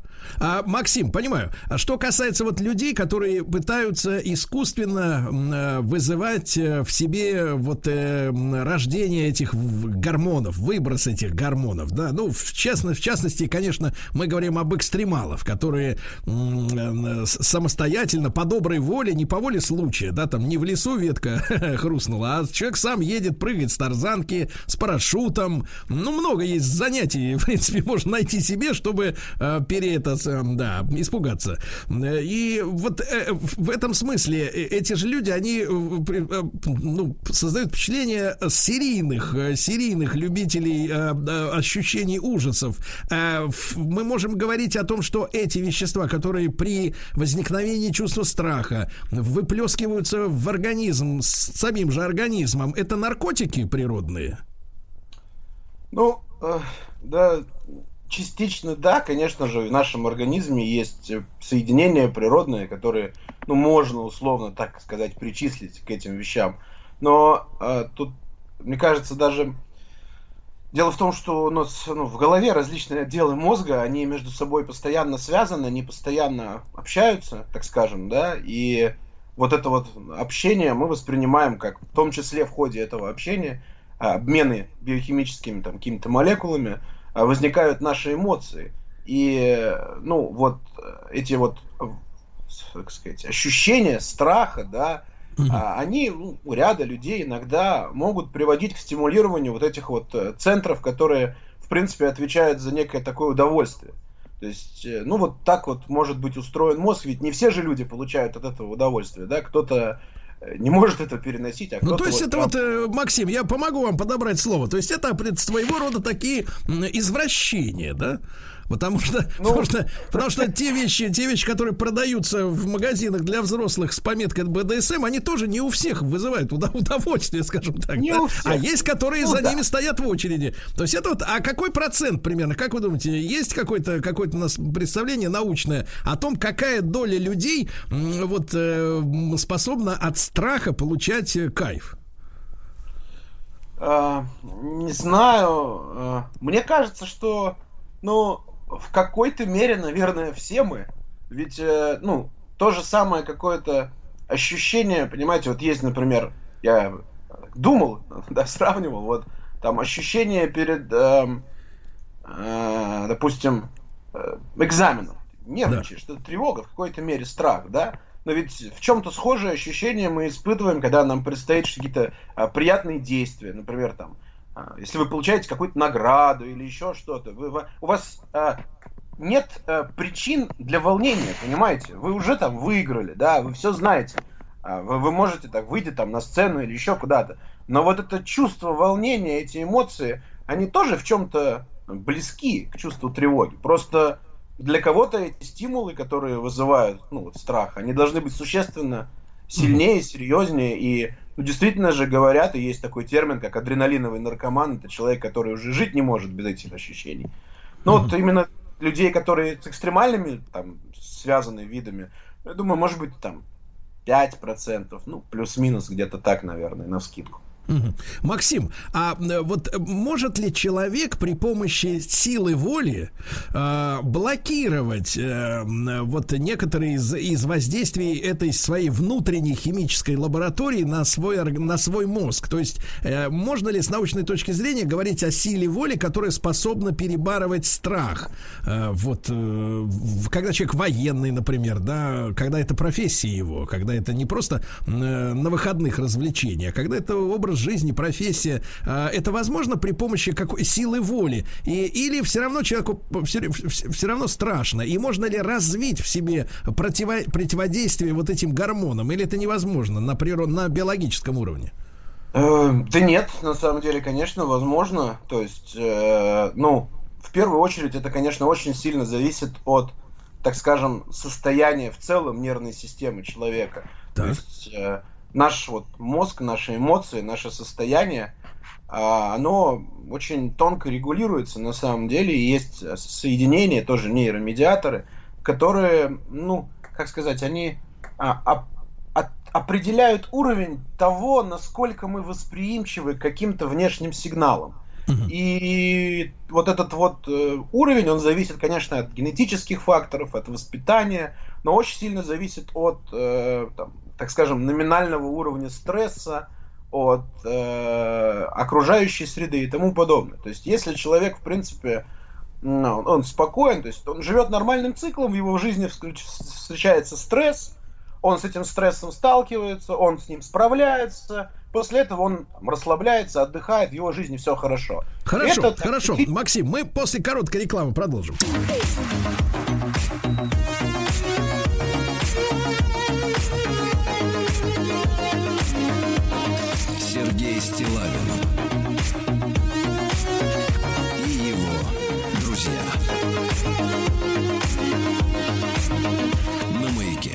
Итак, с нами на связи Максим Абакумов, кандидат химических наук, эм, зав. лаборатории биомедицинские наноматериалы э, исследовательского э, образовательного центра МИСИС, нашего знаменитого э, и вуза, и технологической такой кузницы. Мы сегодня говорим об устройстве страха с точки зрения химии. Максим, так вот, завершая мысль про готовность к стрессу, да, к страху, значит ли это, что человек, который постоянно находится на нервике, языке, ну, по причинам там того же стресса на работе, в семье, там, ну, коронавирус, в конце концов, он острее реагирует на вот эти раздражители, которые должны вызвать ужас у него. Да, да, Сергей, вы тут абсолютно правы, конечно. Это, кстати, серьезная проблема, ну, у тех же самых там диспетчеров в, в авиа в, в аэропортах, они постоянно находятся под очень серьезным стрессом, давлением и, ну, не так много людей, которые способны это постоянно выдержать, но при этом принимать, так скажем, верные решения, взвешенные. Тогда вопрос, Максим. Э, ну, не секрет, что и в современных армиях э, эти материалы в открытом доступе, и в американской, я не знаю, про нашу я не читал, но и про, про германскую армию времен Второй мировой войны есть сведения о том, что постоянно шли работы в лабораториях по изготовлению лекарства от страха.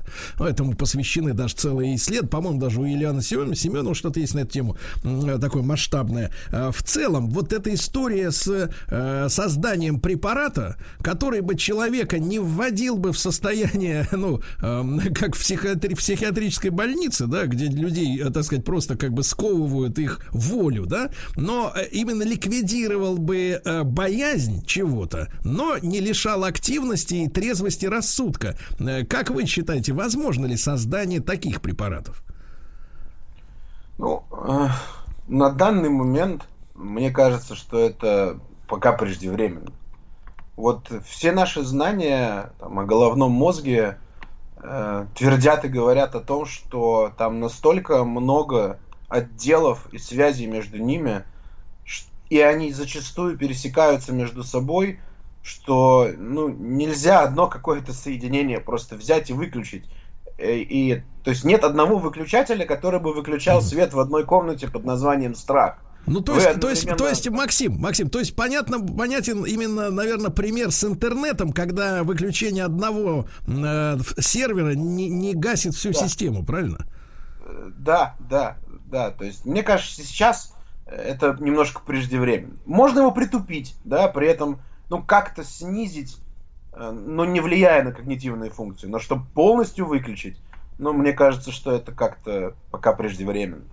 Угу. Максим, ну и, наверное, мы уж, поскольку затронули э, саму эту историю с э, влиянием химии на наше поведение, да, то есть химические процессы, вброс в, в нашу кровеносную систему определенных химических препаратов, которые синтезируются, ну, на гормональном уровне, да, я так понимаю? Да, это гормоны.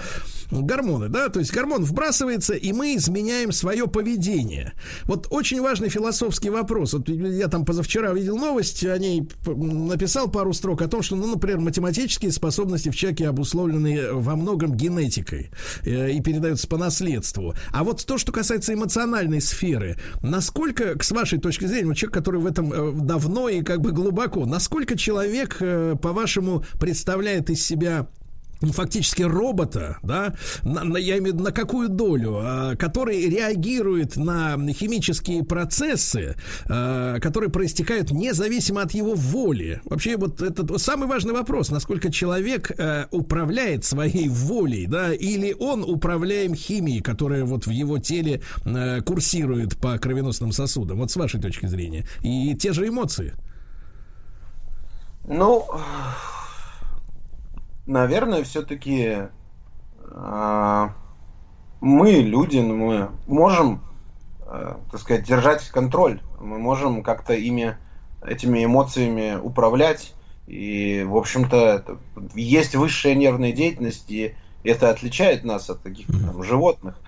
Э, поэтому... Э, Максим, я понимаю ваше желание, так сказать, никого не обидеть, но тем не менее, вот смотрите, а тогда задам провокационный вопрос. Скажите, пожалуйста, вот химический состав женщины отличается от мужчины э, в плане гормональном? Да, потому что очень часто слышно, когда, например, у женщины происходит некий эмоциональный срыв, то у нас принято считать, ну, это же женщина, она вот эмоционально, она поддалась, так сказать, на процессы, на гормоны, и ее там понесло, она начала скандалить или там расплакалась, еще что что-то. А вот мужик, он обязан держать себя э, в руках, потому что он мужик, он вот, э, так сказать, у него все по-другому должно быть. Я имею в виду с химической точки зрения. Мы с женщинами одинаковые или вот именно, именно гормон, который отвечает за эмоции, у нас действительно разные, и мы действительно должны давать скидку женщинам на их э, иногда, ну, в общем-то, выбешивающую, скажем так, эмоциональность.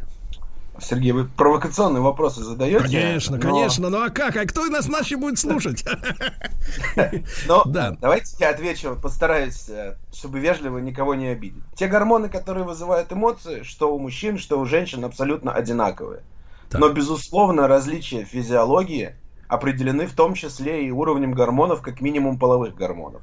И вот эти гормоны, безусловно, их уровни и структура у мужчин и у женщин разные. И они могут определять в том числе и э, эмоции, но они не являются основными. Что мужчины, что женщины могут отлично держать себя в руках, а истерики случаются и у тех, и у других.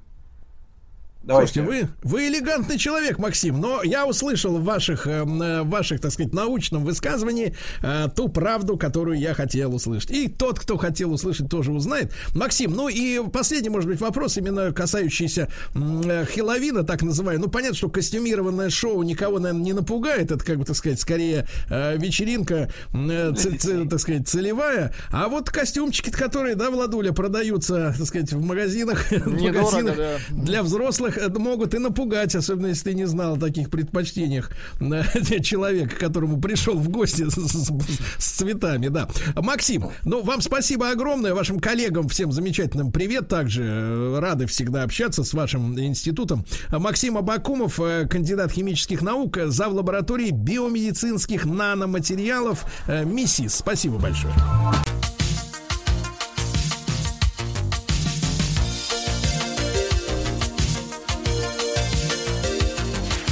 Сергей Стилавин и его друзья. Друзья мои, э, сегодня мы начинаем новый цикл наших э, бесед в эфире с уважаемыми гостями. Э, дело в том, что мы хотим, ну, сами понять прежде всего. Естественно, если ведущий ничего не хочет, вот, а только как бы работает попугаем автоматизированным, мне кажется, такого ведущего надо гнать поганой метлой. Мы хотим сами разобраться в национальных проектах. Вы, вы наверняка тоже все слышали это словосочетание. Национальный проект, нацпроект, то все пятое-десятое. Что это такое, зачем это, да, потому что э, когда эта фраза появляется в новостях, то новости так устроены по своему формату, что там нет разъяснений детальных. Ну, вы понимаете, что там за 15 секунд успеешь сказать. Мы хотим разобраться, у нас есть для этого почти час. Э, к нам даже присоединился Рустам Иванович, дорогой. Да. Доброе утро, Сергей Валерьевич, доброе утро, да. Влад, доброе утро, да, да, да. И я, да, я рад, рад приветствовать в нашей обычной студии, представляете, да, у Влада есть такая возможность замечательная да, пообщаться лично. Э, представляю Евгения Девяткина. Евгений, доброе утро. Да. Доброе утро, Сергей. Доброе да. утро, Рустам. Доброе утро, да. все радиослушатели. Евгений Девяткин, заместитель директора научно-технического центра анализа электромагнитной совместимости. Ну а дальше, Евгений, как любят, э, так сказать, э, специалисты, э, трудно произносимые аббревиатуры букв. Вот можно вас попросить, ну в ГУП я понимаю, что такое, а вот НИИР как расшифровывается? Э, Научно-исследовательский институт радио. Радио. Имени ну... Марка Иосифовича Кривошеева. Да. Евгений, мы сегодня будем говорить о нацпроекте, который связан, ну, давайте, друзья мои, назовем вещи своими именами, в том числе и с развитием, я сделаю такую затравку, чтобы нашим слушателям было э, действительно интересно, потому что наш гость не отказывается поговорить на эту тему, э, на тему страхов, которые есть вокруг этой аббревиатуры, называется она 5, 5G, да? Вот, ну и си- новая система, которая выстраивается э, в рамках на- нацпроекта. Евгений, чтобы я не сделал ошибку, как он правильно называется? Э, Национальная программа «Цифровая экономика». Цифровая Но- экономика. Но Да. да. но мы в целом будем называть э, эту программу именно нацпроектом, потому что главная цель, на самом деле, этой, э, этого проекта и этой э, этой программы, конечно же, цифровая трансформация государства, в рамках которой ну, большинству жителей нашей страны, там 99%, будут доступны в электронном виде все а, социальные услуги, интернет, который будет доступен во всех регионах нашей страны. Ну и самое главное, лучше, конечно, улучшишь, улучшится, конечно же, качество связи, в том числе за счет перехода а, в сети 5G. Мгм. А, Евгений, тогда главный вопрос. А, Вот давайте начнем с физической стороны. А, В рамках этой программы что должно быть построено, чтобы мы понимали вот масштаб работы? Ну, национальная программа является масштабной и грандиозной, и главной инфраструктурной составляющей этой программы, на которую сделан упор, это является технологии пятого поколения или 5G. Это так называемое эволюционное развитие сетей мобильной связи, которое идет э, следом за четвертым поколением. Это та пиктограмма, которую мы сегодня имеем на своих телефонах. У кого-то это 4G, у кого-то это LTE. А в скором времени мы увидим пиктограмму 5G на наших телефонах. Я понял, так без этого термина не обойдешься, да, как говорится. А, значит, Евгений, вы однажды в эфире эту тему поднимали. Ну, в общем, в принципе, на уровне троечника по физике, конечно, что-то мы как-то поняли. Но вы можете объяснить, а, в чем, в чем вот отличие 5G от 4G? Почему четверки не хватает для тех задач, которые вот ставит перед нами вот эта нацпрограмма? Да, конечно, я поясню. Технология 5G отличается от четвертого поколения более высокой скоростью передачи данных, минимальными задержками, которые могут составлять до 5 миллисекунд, а также повышенной емкостью сети. А э, скорость мобильного интернета в сетях пятого поколения может превышать 1 гигабит в секунду. Для сравнения в существующих сетях четвертого поколения такие показатели составляют около 150 мегабит в секунду. Ну, А, для Евгений, сравнения можно да. э, привести пример такой. Фильм объемом 4 гигабит э, будет скачиваться в сетях четвертого поколения там 5-10 минут, а в пятом в сетях пятого поколения понадобится меньше минуты. А правильно я понимаю, вот я эту тему давно уже изучаю, и в том числе и, так сказать, на Ютубе же много различных людей, которые разъясняют, ну, как правило, это все связано со страхами, мы к ним сейчас еще вернемся обязательно, но э, такую описывают схему, что э, 5G будет обеспечивать э, большее количество соединений с меньшим количеством информации в каждом из этих соединений. То есть э, рост именно произойдет в количестве, ну, условно говоря, приборов, которые были, будут э, разово подключены к этой базовой станции, условно говоря. Правильно я понимаю? Вы абсолютно правильно понимаете, но сети 5G позволят одновременно работать в единой сети миллионам устройств. При этом речь идет не только о телефонах и планшетах, но и об умных машинах, различных датчиках, системах умных э, домов и городов. Э, В данном случае вы э, говорите про так называемые устройства интернет-вещей, которые э, являются широко распространенные в последнее время. Это всевозможные датчики, которые передают э, не высокоскоростную информацию и при этом их э, большое количество. Э, в том числе и данные датчики будут обслуживать сеть 5G. Это одно из То есть даже умный чайник можно будет подключить. Да, он будет автоматически подключаться. Да, Евгений, тогда вопрос. А, Естественно, люди, э, это, это свойство всех людей, это нормально. Э, Новшества, которые обещают изменить нашу жизнь э, в такой значительной мере, да, как, как нам кажется, по крайней мере, сейчас, они вызывают, ну, так сказать, не то чтобы сомнения, но у людей с силой воли, как у нас с Владиком, желание разобраться, у людей более, так сказать, душевно ранимых страх, да, опасения. Мы знаем даже примеры противодействия, когда в этом году даже жгли где-то там на- Западе вышки этой связи. Ну, об этом мы поговорим во второй части программы. Вы объясните нам, вот вы видите образ вот этого нового будущего, да, ну вот в реальной какой-нибудь бытовой такой зарисовке, а, когда эта система войдет э, в в строй. Кстати, можно вас спросить сразу же короткая, короткая ремарка. Э, какие сроки мы ожидаем э, вот вступления в строй достаточного количества оборудования, которое реально изменит э, нашу реальность? Примерно какой год?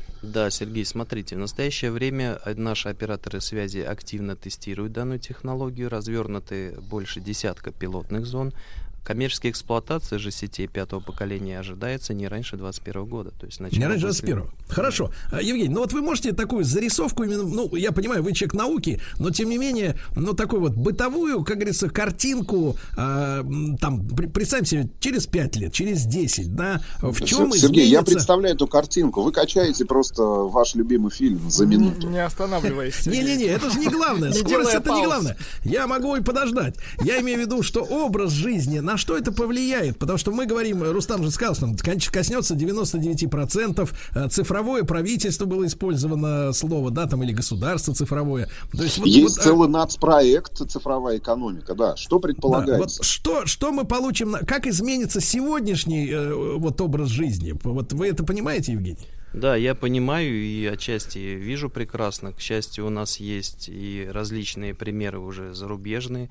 Э, Есть э, передовой корейский опыт, который э, уже демонстрирует некие э, услуги и сервисы, которые стали там популярны.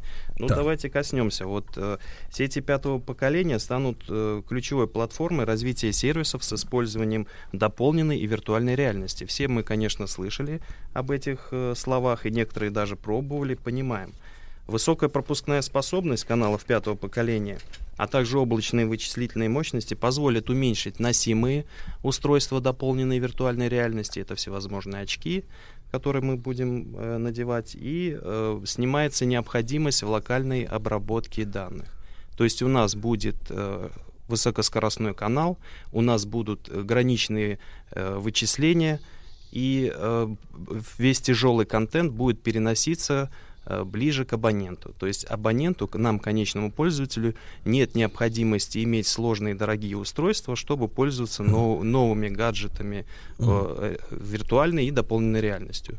Ну, а Евгений, Да. да-да, это, это я понимаю, это вот э, как я пытаюсь переводить себя в голове ваш научный язык и технический, да, э, так сказать, и, и слабо получается. Руслан Иванович, вот поскольку вы все-таки, я так понимаю, человек одновременно творческий, продвинут. э, вы мне скажите, вот что такое вот это вот распространившееся, условно говоря, там лет через 5, через 10, может быть, даже быстрее, кто знает, вот эта вот дополненная реальность в бытовом смысле. Вот оп- опишите нам Ну, ситуацию. слушайте, из, те- из тех проектов, которые я вижу и которые очень активно развиваются сейчас и уже в, в, ну давайте в том или ином объеме реализовано в нашей стране, например, там или э, в Северной Америке или Европе, э, очень много проектов, связанных, например, с той же самой дополненной реальностью, имеют отношение к образованию к образованию. И, например, я э, вижу, что в нашей стране, в том же Сколтехе и в продвинутых школах, образовательных учреждениях появляются классы виртуальной реальности, лаборатории, так называемые, в которых э, те же самые ученики,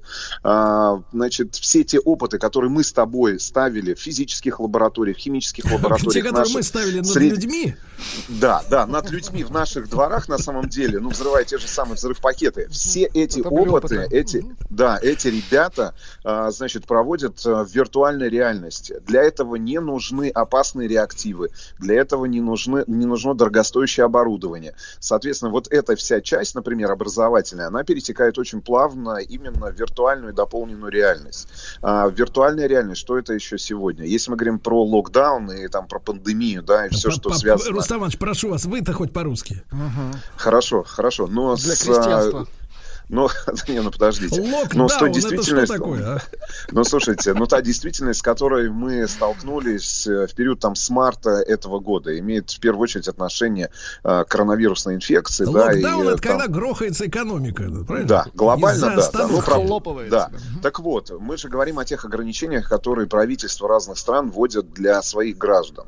Так. Да, и в частности, э, эти ограничения имеют отношение, например, к э, тому, чтобы посещать культурно-массовые мероприятия, посещать э, торговые центры, посещать те же самые магазины.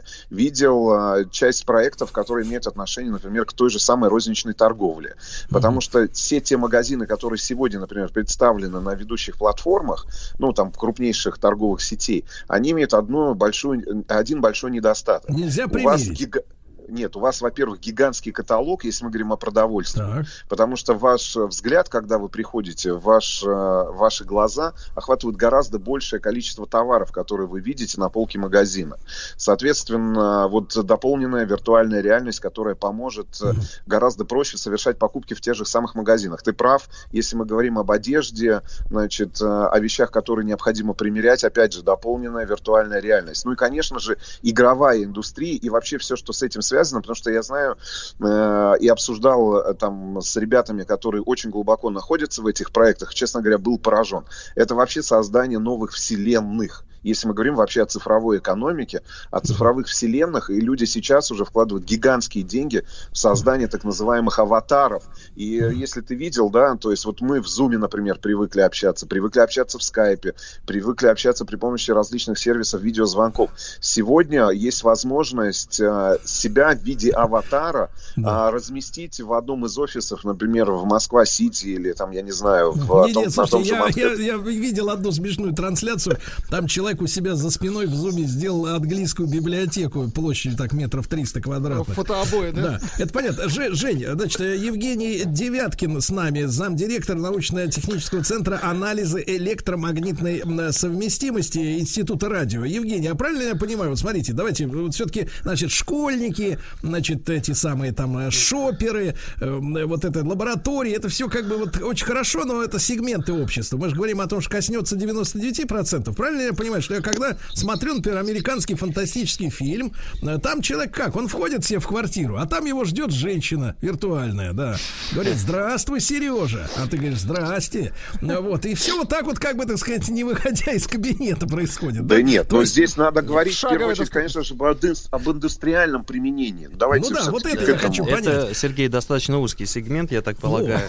И, может быть, он не такую большую Да, а для- аудитории интересует. Действительно, для... Нет, поверьте, а нашей аудитории очень интересно. Но, тем не менее, тем не менее, смотрите. А что Лучше касается, что касается новой индустриализации, да? Насколько я понимаю, эти новые технологии, если у вас, извините меня, э, значит, стоит э, обменивающийся данными чип в каждом устройстве или даже, может быть, в каждом полуфабрикате. У нас вот сейчас, вот, знаете, шубы с чипами продаются. Шуба тоже может сказать о себе, где она, из какого, так сказать, Васеньки кота сделана. Да, так вот, а, значит, э, а, идет глобальный обмен данных, данных, и главное, что вы понимаете, где, что и сколько, в каком количестве есть и находится. То есть это на самом-то деле прямой путь к созданию, условно говоря, плановой экономики 2.0 на новых Ну, вычислительных мощностях. цифровой. Да. Ну, то есть, условно говоря, вам вы лишаетесь э, возможности э, попасть на такую, в такую опасность, которая, например, есть э, при обычной рыночной экономике, что мы видим на каждом углу, это перепроизводство. Потому что вы не понимаете потребностей, не понимаете, сколько надо сделать. Вот это все, все бред про невидимую руку рынка, что само собой рассосется. А здесь есть возможность а, поставить под четкий контроль потребности э, и возможности э, сделать то, что кому-то действительно надо. Не надо делать тысячу шуб, если покупателей всего лишь 20. Ну, я условно говорю, э, в правильном я направлении думаю. Да, Или не в правильном? Да, Сергей, в правильном. Я сейчас начал задумываться. Вы достаточно новую интересную мысль такую, можно сказать, сформулировали, потому что напрямую пока это никто еще не, не выражал. Но вы очень правильно отметили. Это одно, одна из целей, когда будет у нас достигнута оптимизация наших производственных мощностей с потребностями. Но все-таки сети 5G нацелены именно на улучшение эффективности производственных процессов путем использования различных инновационных новых подходов, э, цифро, э, цифровой обработки массива данных, Э, искусственного интеллекта, предикативной аналитики.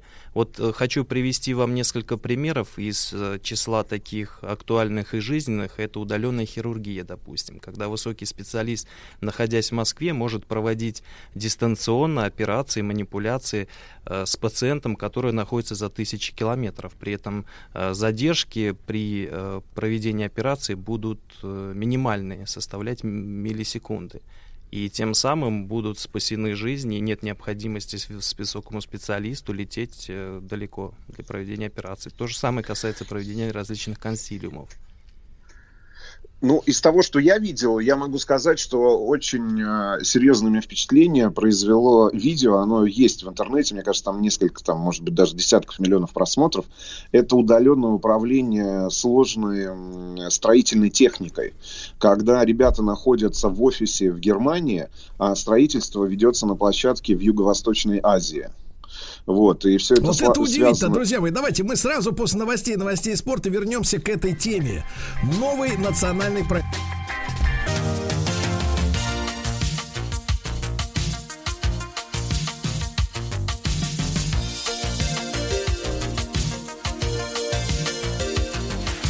Сергей Стилавин и его друзья.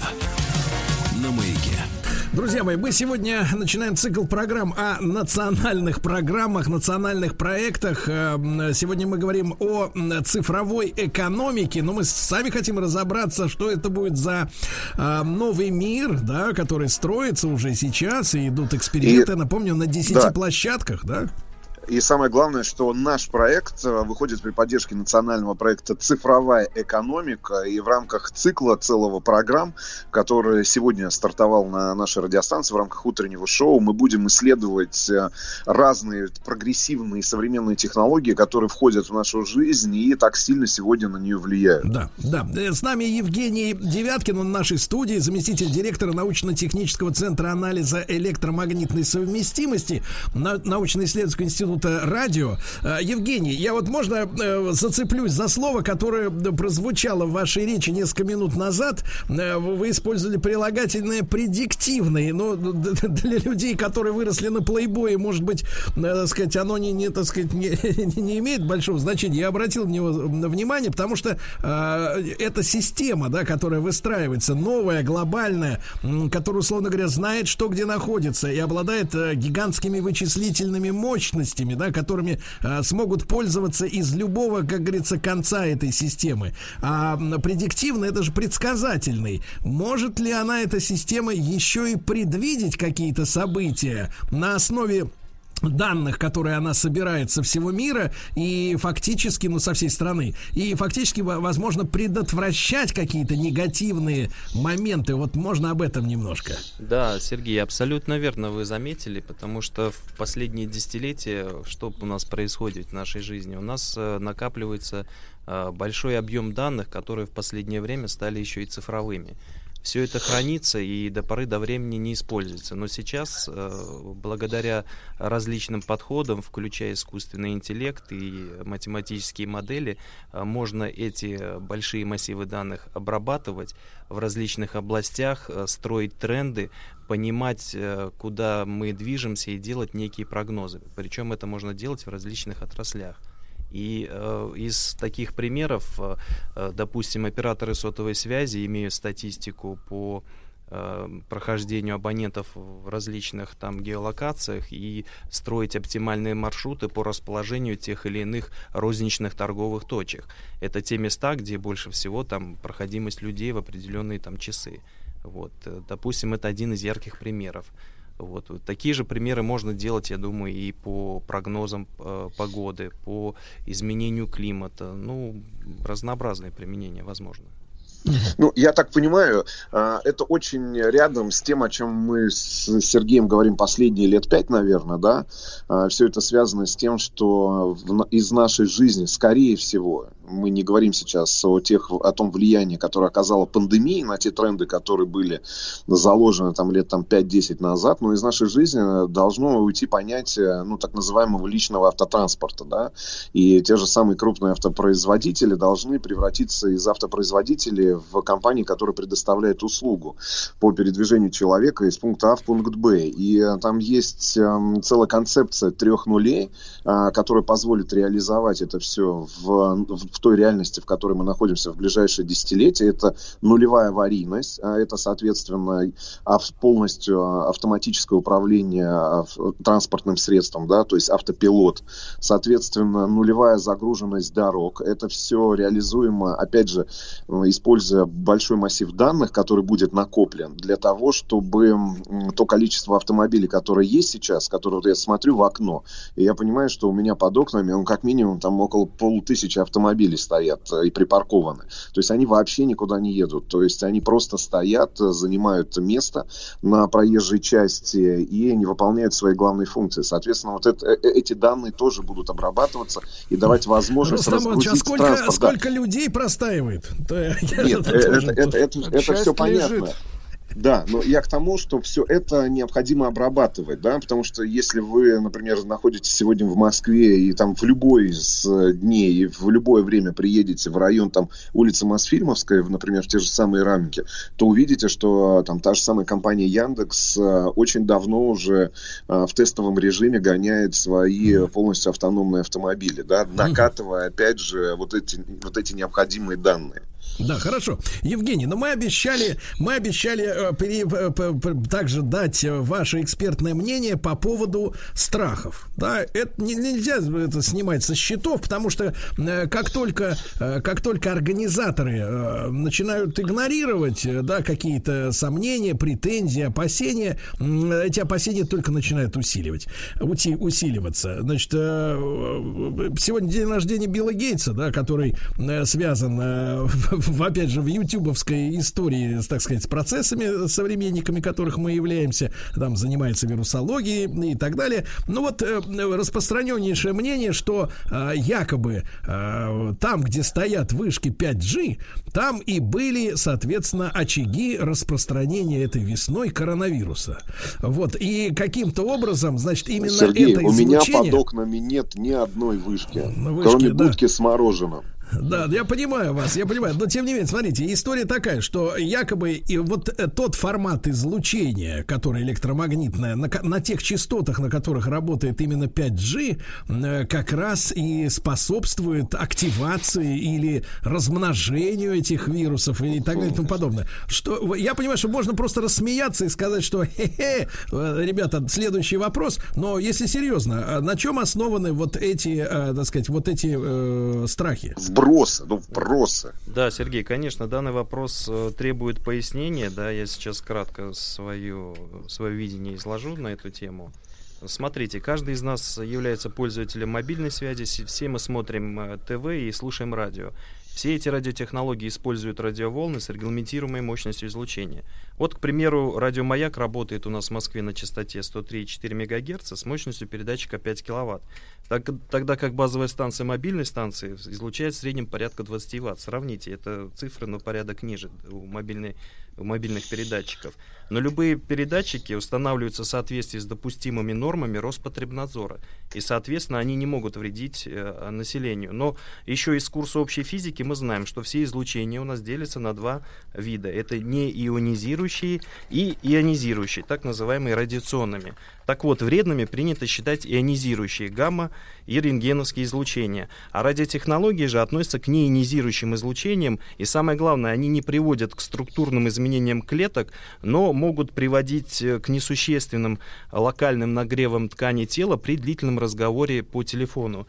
Э, когда э, мы будем разговаривать, допустим, Ну, больше 10 минут. То Поэтому есть, если тебе предлагаю использовать холодно, гарнитур. поговори по телефону, да, если голова Часа два, да. замерзла. Ну, вы сильно не согреетесь, и там речь идет о де- десятых, о сотых э, градусах, поэтому... Тем не менее, тем не менее, Евгений, но почему тогда убеждены, что именно частота работы 5G, если, если Рустам вот использовал слово вброс, да, Да. а, тогда, тогда почему вбрасывается? Почему То вбрасывается? есть, Ну, я думаю, э, тут несколько факторов. Э, Смотрите, у нас э, мы живем в насыщенном информационном пространстве, и сейчас у нас идет этап активного строительства сетей мобильной связи. Ну, и каждый из нас, я думаю, уже знает и распознает вышку и антенну мобильной базовой станции на улице города. Все мы уже их видим. Но, к счастью, в последние годы операторы э, связи стараются не нарушать архитектурный ландшафт города используют мачты двойного назначения. Так их используют для освещения улиц и размещения антенны базовых станций. А в некоторых странах э, их даже маскируют под пальмы, деревья и используют как мультисервисные столбы. То есть заботятся об эс- эстетической составляющей и убирают их подальше, чтобы, как говорится, не мозолили глаза. И кроме того, сейчас мы условно находимся на закате технологии э, 4G, потому что вследствие научно-технического прогресса сменяемость технологий происходит каждые 10 лет. И сейчас во всем мире начинается эра пятого поколения и активное развертывание коммерческих сетей. Так вот, как мне кажется, благодаря новому информационному поводу и муссируется вот эта тема с возрастающим количеством новых передатчиков и их вреде для населения. Но это, в общем-то, инфоповод есть, поэтому продолжаются разговоры. Но хочу отметить, что с точки зрения влияния на окружающую среду и человека важна мощность излучения, что всегда может ограничиваться как возможностями оборудования, так и нормативными положениями.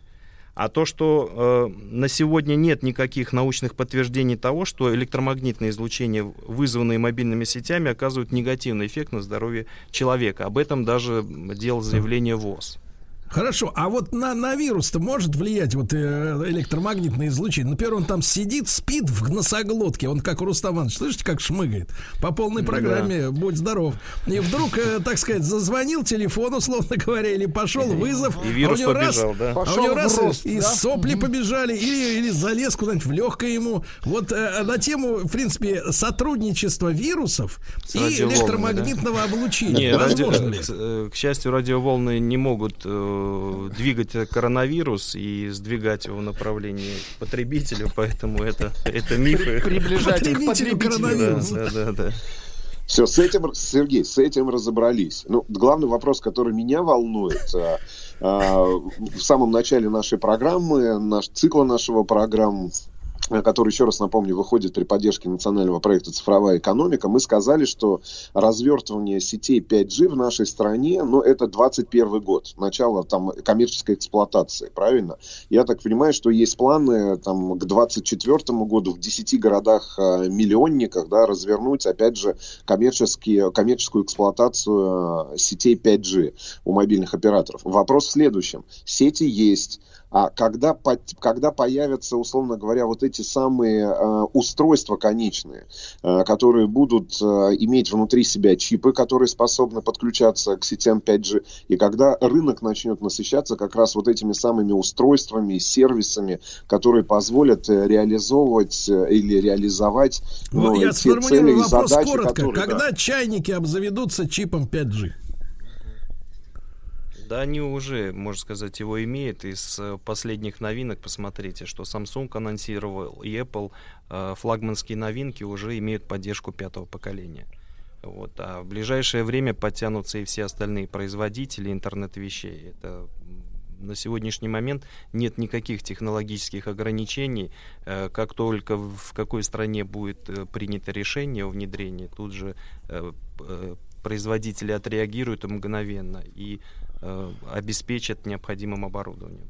Поэтому вопрос от э, момента разрешения до э, коммерческих реализаций крупных не больше полугода будет составлять. Друзья мои, Евгений Девяткин с нами сегодня в эфире, заместитель директора научно-технического центра анализа электромагнитной совместимости научно-исследовательского института радио.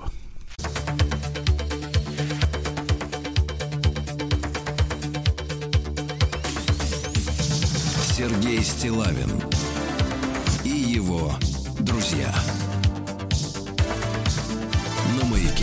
Друзья мои, э, ну что ж, мы сегодня говорим в этом часе о э, цифровой экономике. Есть некоторая путаница, национальные проекты, национальные программы, да. Но вот. мы будем, мы будем называть национальный проект «Цифровая экономика» именно при поддержке национального проекта «Цифровая экономика». Мы и э, начинаем цикл программ, который будет посвящен как раз новой цифровой экономике и тому новому цифровому миру, в который мы скатываемся. Ну, тут гигантское количество проблем. Руслан Иванович, да, ну как это скатываемся, в который мы поднимаемся? Давайте, давайте говорить Ну, э, художественно. Хорошо, хорошо. Представьте еще раз нашего гостя. Да, Прекрасно. друзья мои, Евгений Девяткин с нами, замдиректора научно-технического центра анализа электромагнитной совместимости научно-исследовательского института радио. Да, Евгений, еще раз доброе утро. Доброе утро. Да. Почему, почему я употребил глагол «скатываемся» в кавычках? Значит, потому что кроме, значит, э, ну вот этих предубеждений, я бы так все-таки обозначил, да, предубеждений, в, значит, каких-то преднастроек, которые есть в отношении этой технологии, о которой мы сегодня говорим, еще раз напомню нашим слушателям о технологии 5G, которая должна стать ключевой для строительства новой цифровой инфраструктуры и неоиндустриализации, индустриализации 2.0, значит, э, есть еще, значит, и этические проблемы, которые тоже очень широко обсуждаются в обществе, и в первую очередь они связаны, конечно же, с этими данными, которые сейчас накапливаются, а в будущем, предполагаются, будут обрабатываться, да, как раз в, в тех же самых э, облачных сервисах с использованием машинного обучения, математических моделей. Ну и вопрос, э, я не знаю, вопрос, кому адресовать в данном конкретном случае. Вам, Сергей, ну вот, как человеку, который находится на острие общественной дискуссии, либо нашему сегодняшнему гостю, это, конечно же, вопрос э,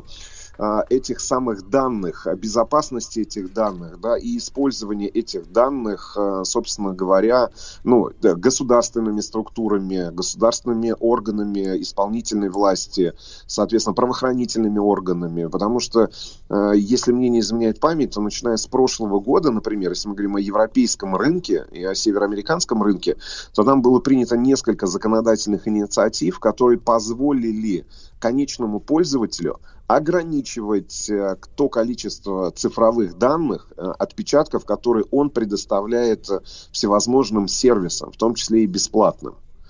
Вот. Ну, Я бы, я, бы, я бы поговорил, может быть, еще и о безопасности, если есть такая возможность, и самих сетей 5G относительно текущего поколения 4G, которое мы используем. Есть ли здесь э, какое-то понимание, как будет обеспечена ну, та же самая безопасность данных, которые передаются? Евгений, адресую вам этот вопрос. Да, спасибо, Рустам. Э, Ну, сети 5G имеют высокую степень достоверности передачи информации и безопасности. Э, Сети, сети 5G это всего лишь канал связи, а вопрос э, передачи тех или иных э, данных лежит немножко за в области как бы другого вопроса, регламентируемого другими нормативными актами. Вопрос, конечно, непростой. Вот мое мнение, что э, нужно использовать как можно больше обезличенных э, массивов больших данных да, для каких-то там текущих вопросов. Если же касается вопросов обеспечения государственной национальной безопасности, здесь немножко другие вопросы поднимаются. И здесь необходимо нам э, внимательно смотреть в каждом конкретном случае. Те ситуации, когда используются наши личные персональные данные, я выступаю за то, чтобы они были большей частью обезличенными, и, естественно, чтобы э, никто не накапливал на нас там массив определенной информации, и в определенный момент э, она не стала доступна э, третьим лицам. Вот, мое такое мнение. А то, что касается вопроса безопасности передачи в сетях пятого поколения, он выдерживается на высоком уровне. Евгений, а что вы называете личными данными? Вот ну, в широком это смысле. наши паспортные данные, пароли. Вот мы же регистрируемся на различных сайтах. А пишем. предпочтение, предпочтение, да, когда, э, так сказать... А, ну, мы же предпочтение все- мы же- посещения, да, и это Мы тоже же все верно. сталкиваемся с тем, что э, если в комнате лежит телефон, и ты рассказываешь, что хочешь купить, э, э, не знаю, э, какую-нибудь сковороду новую там, или, я не знаю, что-нибудь, футбольный мяч, то через 10 минут у тебя в контекстной рекламе, если на сайт зайдешь, будут футбольные Не, мячи Сергей, и очень, сковороды. очень интересно, я так не проверял, я просто другое заметил. Если ты посещаешь некоторые сайты, он тебя потом преследует, по, так сказать, анализирует и предлагает тебе на протяжении следующего месяца аналогичные товары. А про вот этот голосовой, это я не слышал еще, это интересно. Возьмите на заметку. Я буду отключать телефон в таких случаях. Да-да-да. Вот, ну, кстати, в новой, в новой прошивке у Apple даже появились эти обозначения включенного микрофона и камеры. То есть, вот, да. Ну что, Рустам еще, Иванович. еще, еще, еще, ну, если, если заканчивать наше обсуждение там сетей 5G, а емкость, например, ну, там, одной базовой станции, там, я не знаю, насколько, насколько выше емкость э, эти, этих сетей относительно э, сетей, там, текущего поколения, 4G LTE? Да, Рустам, они на порядке выше. Если у нас сети четвертого поколения это порядка 150 мегабит на сектор, то здесь э, в сетях пятого поколения речь уже, уже идет о э, скоростях выше несколько гигабит. То есть это на порядке. Я так понимаю, что там миллионы подключений могут Да, миллион, миллионы да? подключений, включая э, подключение интернет-вещей. Это вот различные датчики низкоскоростные на высокой плотности размещения на одном квадратном километре. То есть сети емкие, они могут поддерживать. Я, Все, Сергей, говоря, подарю Рустам вам Иванович- обязательно умный чайник, умный да, чайник и представьте, Новый год. Рустам Иванович подарил Сергею Валерьевичу на день рождения умный чайник, а через неделю Сергей понял, что у чайника есть мечта. Спасибо, да, спасибо. И они подружились, да, спасибо. Евгений Девяткин, э, замдиректора научно-технического центра анализа электромагнитной совместимости научно-исследовательского института радио был у нас в гостях. Э, Судя по всему, это были приступы тревоги. Что? Страха, синдром паники. Могу прописать успокоительное. Эй, взгляни на меня. Я что, на паникюра похож? Ну, так. Я так похож сразу. на паникюра? Стыдиться вам нечего. Любой невропат... Тебя что, выперли с ветеринарных курсов? У меня был инфаркт. Кардиограмма не подтверждает. Мужчина. Руководство по эксплуатации. Вот так вот и настала очередная среда, когда почетный председатель общества шарлатанов, профессор Анатолий Добин, как говорят в Париже у нас, э, психолог, сегодня с нами. Толя, доброе утро. Доброе утро. Ну, хлебать-то начать надо потом, Прекратите, сначала поздороваться. Анат- Анатолий, это просто неприлично. Люди на работе. полагается. Ну что же, Анатолий Яковлевич, э, сегодня передача про вас, ведь это вы эмоциональный тиран. Нет, ну что, ну что, как можно, как можно. Да, Вообще, мне, что мне значит? кажется, тираном можно назвать любого человека, который не согласен с моим мнением. с вашим, с Да, да, вашим, да, С естественно. моим, конечно. Ну, мы А, же каждый вашим. за себя отвечает, правильно? конечно, сто процентов. Да это просто твари какие-то. И вообще, мне кажется странным, если, если ты к себе в дом приводишь человека, который создает тебе неудобства. Сто процентов. Это очень неправильно. Это очень неправильно, и мы сегодня как раз об этом поговорим. Давайте я напомню. Я уверен, что вы не помните, о чем мы говорили в прошлый раз, но это, в принципе, нормально. Мы Вот. помним только про ваш Поэтому, отдых в Сочи. в принципе, я могу говорить что угодно, о Нет, чем мы мы говорили помним, в прошлый что, раз. что нам было хорошо, доктор. Тебя, тебя прищучат, а ты не балуй. Хорошо. В прошлый раз мы говорили о людях, после общения с которыми вы чувствуете ужасную измотанность и эмоциональное опустошение. Помните? Тех, кого в просторечии называют энергетическими вампирами. Да, да, да, точно. Потому, потому что ощущение после таких людей, что они из вас просто всю энергию высосали. А, И очень хорошо передают ощущение от общения с такими людьми фраза «Он из меня просто душу вытас- вытаскивает или душу вытряхивает». Вот это вот такого рода люди.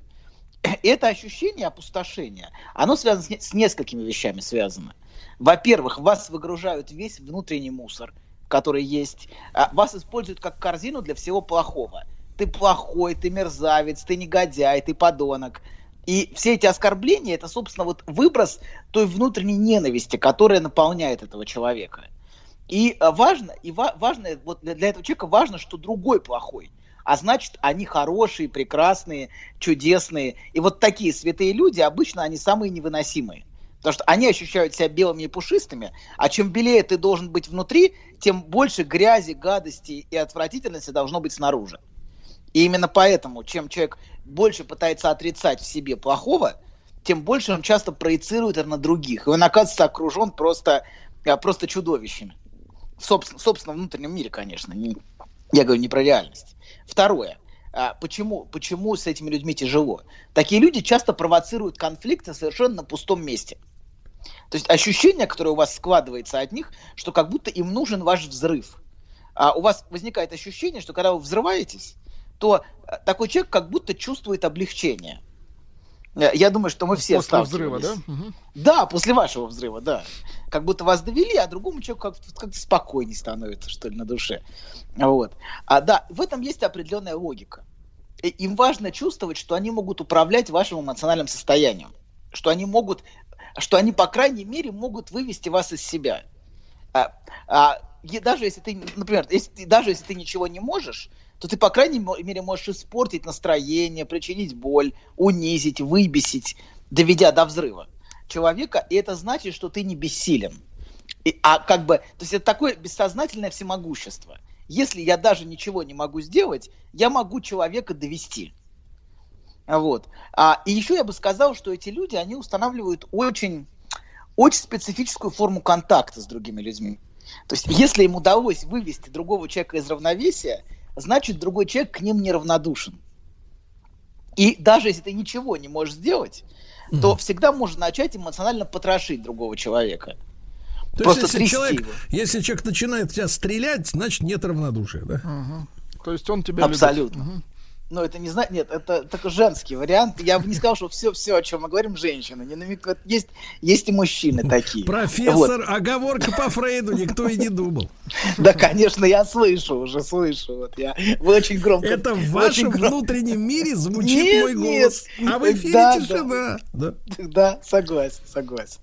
Вот. Да, нет, многие мужчины тоже доводят и изводят и третируют своих жен абсолютно, и не только жены, и окружающих. В любом случае, несомненно, в, это, в этом больше женского, конечно. Несомненно, это правда.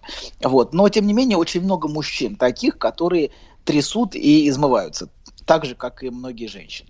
Вот, короче говоря, эти люди устанавливают очень такую странную и специфическую форму контакта, в которой они эмоционально трясут другого человека, а значит, другой к ним неравнодушен. Значит, и значит он, ну как бы, значит, он отвечает, значит, он присутствует, вот, и если ты можешь другого вывести, а если не можешь другого вывести, значит, все, контакта нет. И вот, собственно, единственная форма контакта – это все время трясти другого человека. Как будто других способов контакта не существует в принципе. Вот. И третье, значит, третье, что у нас, это то, что рядом с, так, вы чувствуете рядом с таким человеком, что он вас просто пытается подчинить себе. Чтобы как ваша жизнь как бы целиком была подчинена э, воле этого человека. Вот в, общении с ним вы это чувствуете, что вас все время как бы подавляют. И если вернуться к, к той модели, о которой мы говорили, мы ее используем просто для, для, как бы для описания. Это не значит, что это вот буквально так. Но давайте использовать модель матери и младенца для удобства. Вот это как вот, да, это как безжалостный тираничный младенец, который пытается криком причинить боль и вывести мать из равновесия. Просто, ну как бы довести, довести, чтобы на него реагировали. Орать, кричать, биться в истерике. Крик ведь, знаете, бывает совершенно невыносим крик. И можно сделать все, чтобы человек только замолчал. Только замолчи, пожалуйста. Вот, потому что крик может, э, может, ну, как бы это, это очень напоминает такой младенческий крик, который совершенно, не, ну, который совершенно невозможно выдерживать. Вот. И а, младенец, который хочет этим криком полностью управлять матерью, подчинить ее своему всемогуществу младенческому. Вот, вот, это, вот это напоминает такую ситуацию. Как будто крик это такой поводок, за который можно дергать окружающих. Как в детстве, например, ты мог, ты мог или ты могла дергать мать. Вот дергаешь за поводок, дергается криком. Так и в жизни потом происходит. Человек общается криком. То есть он остается таким младенцем, который единственный способ отношений с миром строит посредством крика. Вот. А он, например, он заорал, и все вокруг затряслись в ужасе. И все потребности тут же удовлетворяются. Вот и все как по волшебству. Знаете, вот это всемогущество младенческое, чтобы моему, моему желанию все подчинились. Вот. То есть мать появилась по самому первому требованию и решила все проблемы, которые возникли. Полностью меня удовлетворила, теперь все хорошо. Было все плохо, я заорал, стало все хорошо и, и по-моему. Вот. И еще одна важная вещь, он всегда должен быть в центре беспокойства хорошей матери. И важно, чтобы она никуда от него не делась. То есть он всегда должен быть в центре внимания. Всегда. Вот всегда. Хорошая мать, потому что младенец, младен- ре- настоящий младенец правда находится после рождения в центре внимания. Но когда это взрослый человек, понимаете, который все время, все время криком заставляет обратить на себя внимание, вот, то это, конечно, гораздо худшая ситуация. Вы не путаете с командиром роты вообще вот этого человека? Абсолютно, но командир роты- Мгм. Детьми, хорошо, да. Но гораздо хуже, если командир роты живет, живет в двушке, понимаете, да? Живет А его широкую ногу. Ну да, и, конечно, это совершенно другая история. Вот. Когда одно дело, когда это рота, и когда есть... Все-таки рота регулируется правилами. Понимаете, командир роты, он ограничен, и он подчинен правилам, и он не может делать... Делать я хочу, чтобы мне чистили сапоги орать. Наверное, Ну может, почему он конечно. может так делать? Да, может, просто заорать. Ну, наверное, Вот Владик так делал и не раз. Ну прекратите. Я просто смотрел в кино. Так не было. Это плохие перестроечные фильмы. Точно, Они, это лживое кино. Хорошо. Мы ложь, не, верим, да. Ну, хорошо, хорошо, это клевета. Клевета, да. Ну вот, а вот так, представляете, если это одно дело, если это, если это вот, ну, как бы на работе, а другое дело, если это в семье, понимаете, это другая история. Вот. А, Да, короче говоря, ладно, продолжаем. А что они терпят-то тогда? Что терпят? Да. Потому что, лю- потому что любят. А, Она же мама, конечно. Куда ей уйти? Конечно. Вообще некуда. Я вам расскажу дальше, во второй части, почему терпят. А пока давайте расскажем, что терпят. Вот. Короче говоря... И как. да. И как, и как терпят, да. Короче говоря, важно, чтобы мать появилась по первому требованию. Вот, моментально. Чтобы он был в центре внимания, и еще важно, чтобы она никуда не делась, как на поводке была. Вот. Поэтому основные требования, которые идут от таких людей, ты должен, просто обязан все бросить и заниматься мной. Бросить свою жизнь. Ты всегда должен быть на связи. Это как вот я заорала, и ты, или заорал, заорал, давайте заорал. Я заорал, и все, и ты должен появиться тут же. Я не мог до тебя дозвониться, почему ты не отвечала? Вот человек может, может кричать в трубку, например. А, это за, за этим стоит требование моментальной реакции, как будто это мать, которая тут же должна прибежать к младенцу и удовлетворить его. Вот. И еще нужно заставить заниматься только им. Потому что ему срочно что-то нужно. Вот мне срочно нужно. А такому человеку всегда срочно. Вот когда бы ни было, это всегда срочно. Любая проблема это срочно. И любая проблема это вопрос жизни и смерти. Ну, как, например, для младенца это всегда вопрос жизни и смерти, в каком-то смысле голод. Но для взрослого человека он уже может, ну, может уже потихонечку учиться ждать, терпеть. А такие люди, они остаются психически младенцами. Для них это всегда вопрос жизни и смерти. А если ты не прореагировал, то ты тут же становишься плохим. Ты бессердечный эгоист, подонок, плохая... Ты, короче говоря, короче говоря, ты плохая мать, которая совершенно не думает обо мне. И то, как этот человек использует слова вот, в общении, слова, это больше похоже на удары, чем на общение. А, потому что в основном используется оскорбление, как вы понимаете, в таком, в таком э, взаимодействии. А оскорбление это что такое вот в данном случае? Это способ влиять на состояние другого человека. То есть вывести из равновесия. Да, то есть оскорбление это же не способ диалога, это способ швыряния. Ты кидаешь чем-то в человека и пытаешься заставить его прореагировать эмоционально. Это способ заставить заметить себя. Это способ подчинить другого своей воле э, посредством давления агрессивного. Вот, то есть, а, на самом деле, оскорбление не является коммуникацией вот в, в смысле, в смысле общения. Это является способом эмоционального воздействия на другого. Вот. И как если бы, как если бы это был младенческий крик, например, на А мать. вот опять же, Толя, а в, а в роте это коммуникация. Ну, нет. Ну, ну, сложно сказать. А знаете Сложно почему? сказать. Потому что нет времени рассказывать. Война идет, понимаете? Нет Война. времени. Надо быстро, чтобы все сделали. Да, ну, разные видео есть с войны. где Это вы нам рассказываете. Вот Говорят, видите, говорят люди- командиру, Толя, до свидания. Толя, вот до пишут свидания люди. мы пошли. Так что Да, пишут люди, что всякие. вот за годы, за годы работы доктора из Ульяновска, кстати, пишут, с родины Ильича. Вот, за все это время запомнил смех, один анекдот и отхлебывание, понимаете? Э, Вот, а, Ну, а в армии надо запомнил. быстро, чтобы все раз и побежали. Раз и снаряд дослали в ствол, и все, и нет некогда разговаривать. Ну понимаете? пусть, пусть к жене идет тогда, она ему скажет. Ладно, значит, соответствующим образом. Ладно, продолжим. Значит, знаете, э, эти люди очень часто при- применяют моральное давление посредством окружения. Например, в период, когда партийные органы имели огромное значение, некоторые женщины жаловались в райком на мужа, требуя заставить его что-то.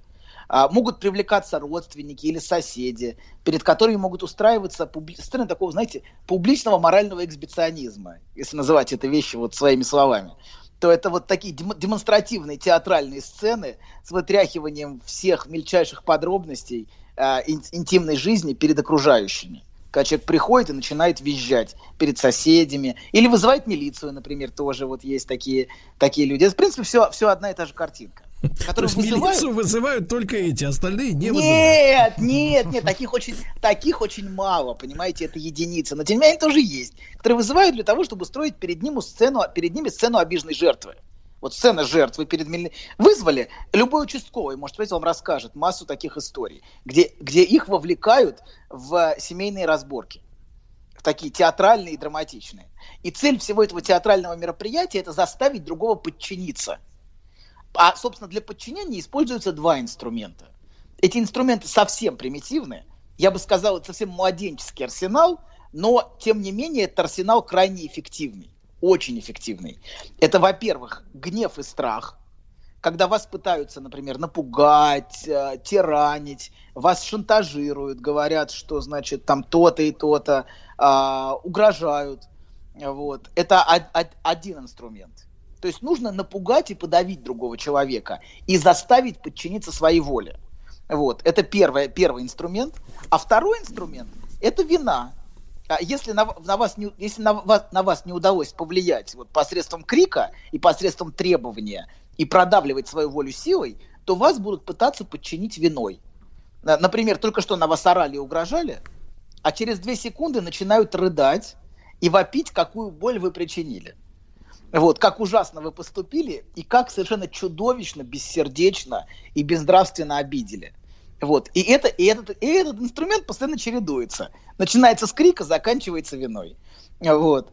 И а, общение, собственно, с таким человеком, оно, к сожалению, часто сводится к вот такому грустному чередованию а, вот этих двух инструментов. А, с одной стороны, давление, э, давление такое агрессивное, яростное, а, и когда так пытаются подчинить, когда пытаются подчинить оскорблениями, унижениями, например, жалобы в компетентные Доктор, органы это тоже. система точка-тире. Да, абсолютно. Это, конечно, абсолютно. Это, это коммуникация. Но коммуникация младенческая, понимаете? Но, к сожалению, младенец вырос и превратился в, в визжащего, я не знаю, ну, визжащего взрослого. Вот. Ну, Это что вам вот, ну, мешает сказать визжащую взрослую? Вы же об Ну, этом вот- говорите. Не, я не об этом. Ну как, отчасти, отчасти. Несомненно, приходят, конечно, по ассоциации женские образы в первую очередь. Ничего себе отчасти, 60% их уже вот тут. 60%? Но Да. поверьте, многие... а, а, а, Если бы вы работали с Майо, вы бы услышали, как многие, многие мужчины ведут себя так же, абсолютно, к сожалению. То есть не, это не только женское проявление. Абсолютно многие мужчины в семьях ведут себя очень схожим образом. Не надо думать, что это чисто женский вариант, хотя, конечно, в первую очередь приходит образ визжащей женщины в голову, если, если вот это наложить на картинку. Но, конечно, многие мужчины также визжат, орут, требуют внимания, вот, и изводят своих, своих близких, своих жен.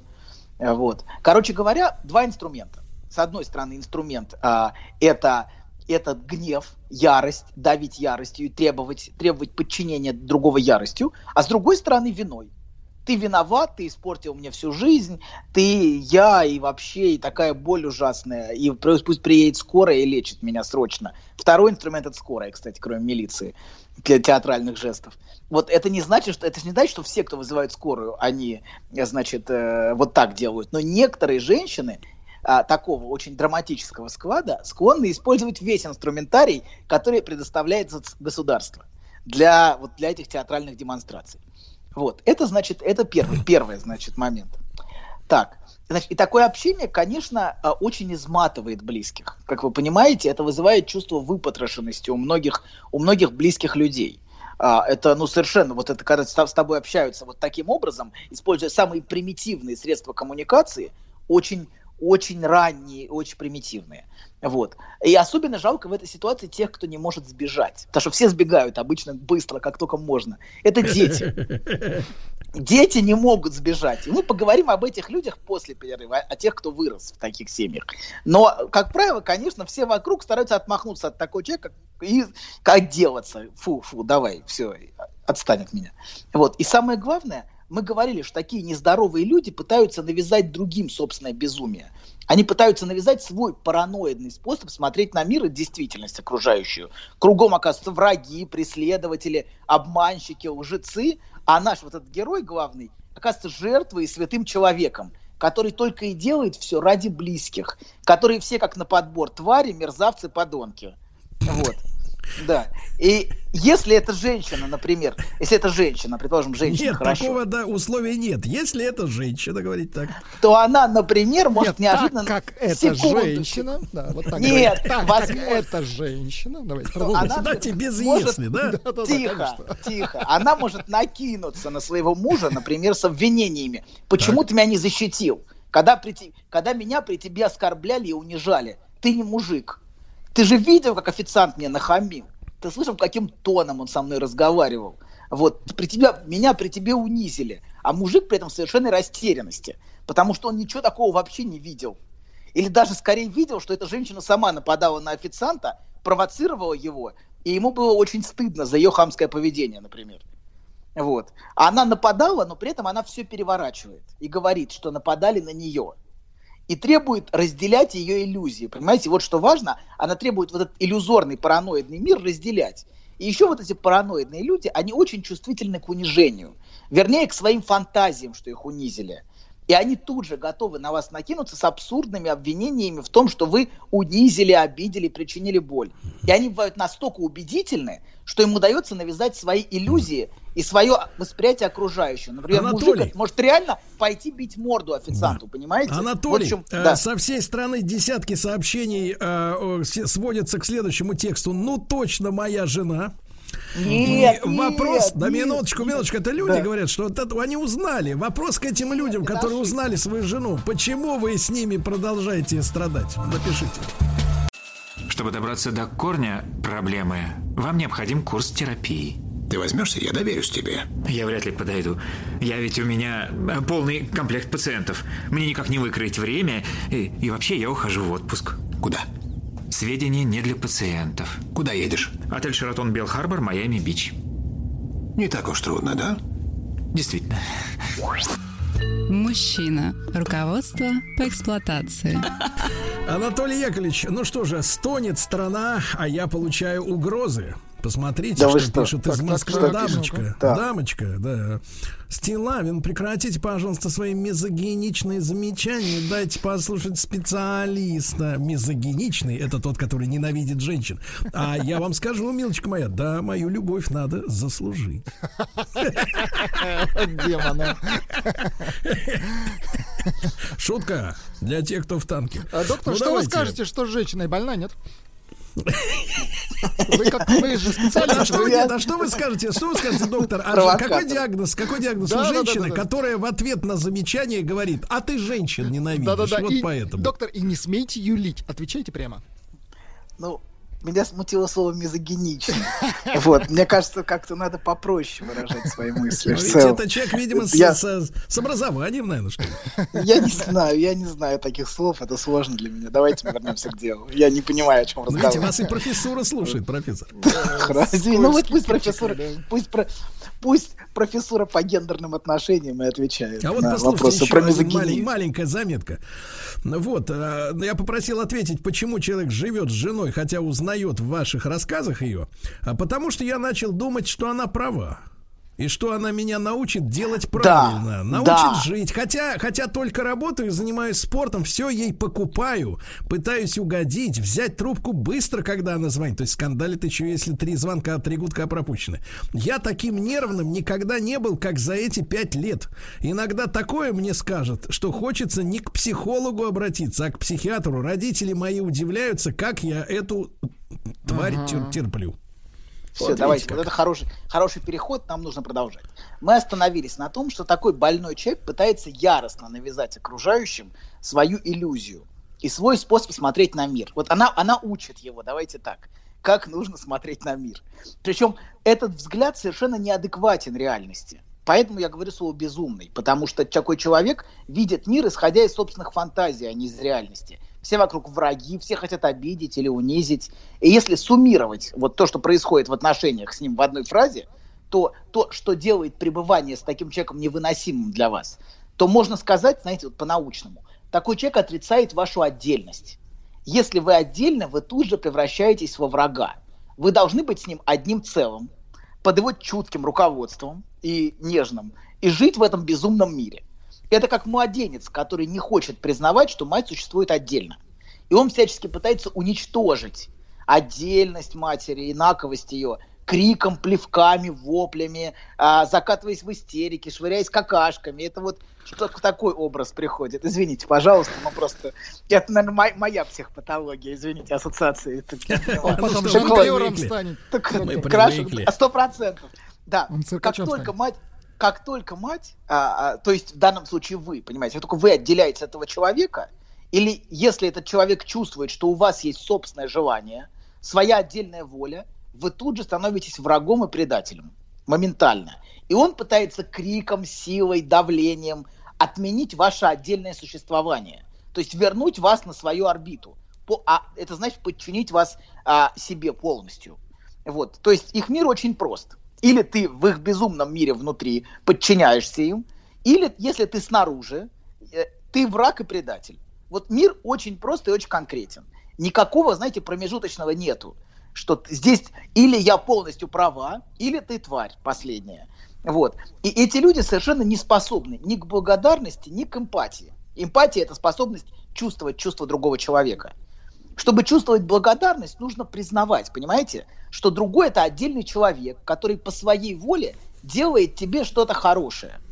А такие люди совершенно отрицают отдельность другого человека, независимость желания других людей – они не способны чувствовать благодарность, поскольку убеждены, что все им должны. Ты должен то-то, ты должен то-то, ты должен то-то.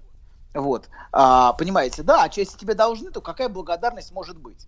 Ты, тебе просто обязаны, потому что как мать, например, обязана кормить младенца, как младенец может быть благодарным.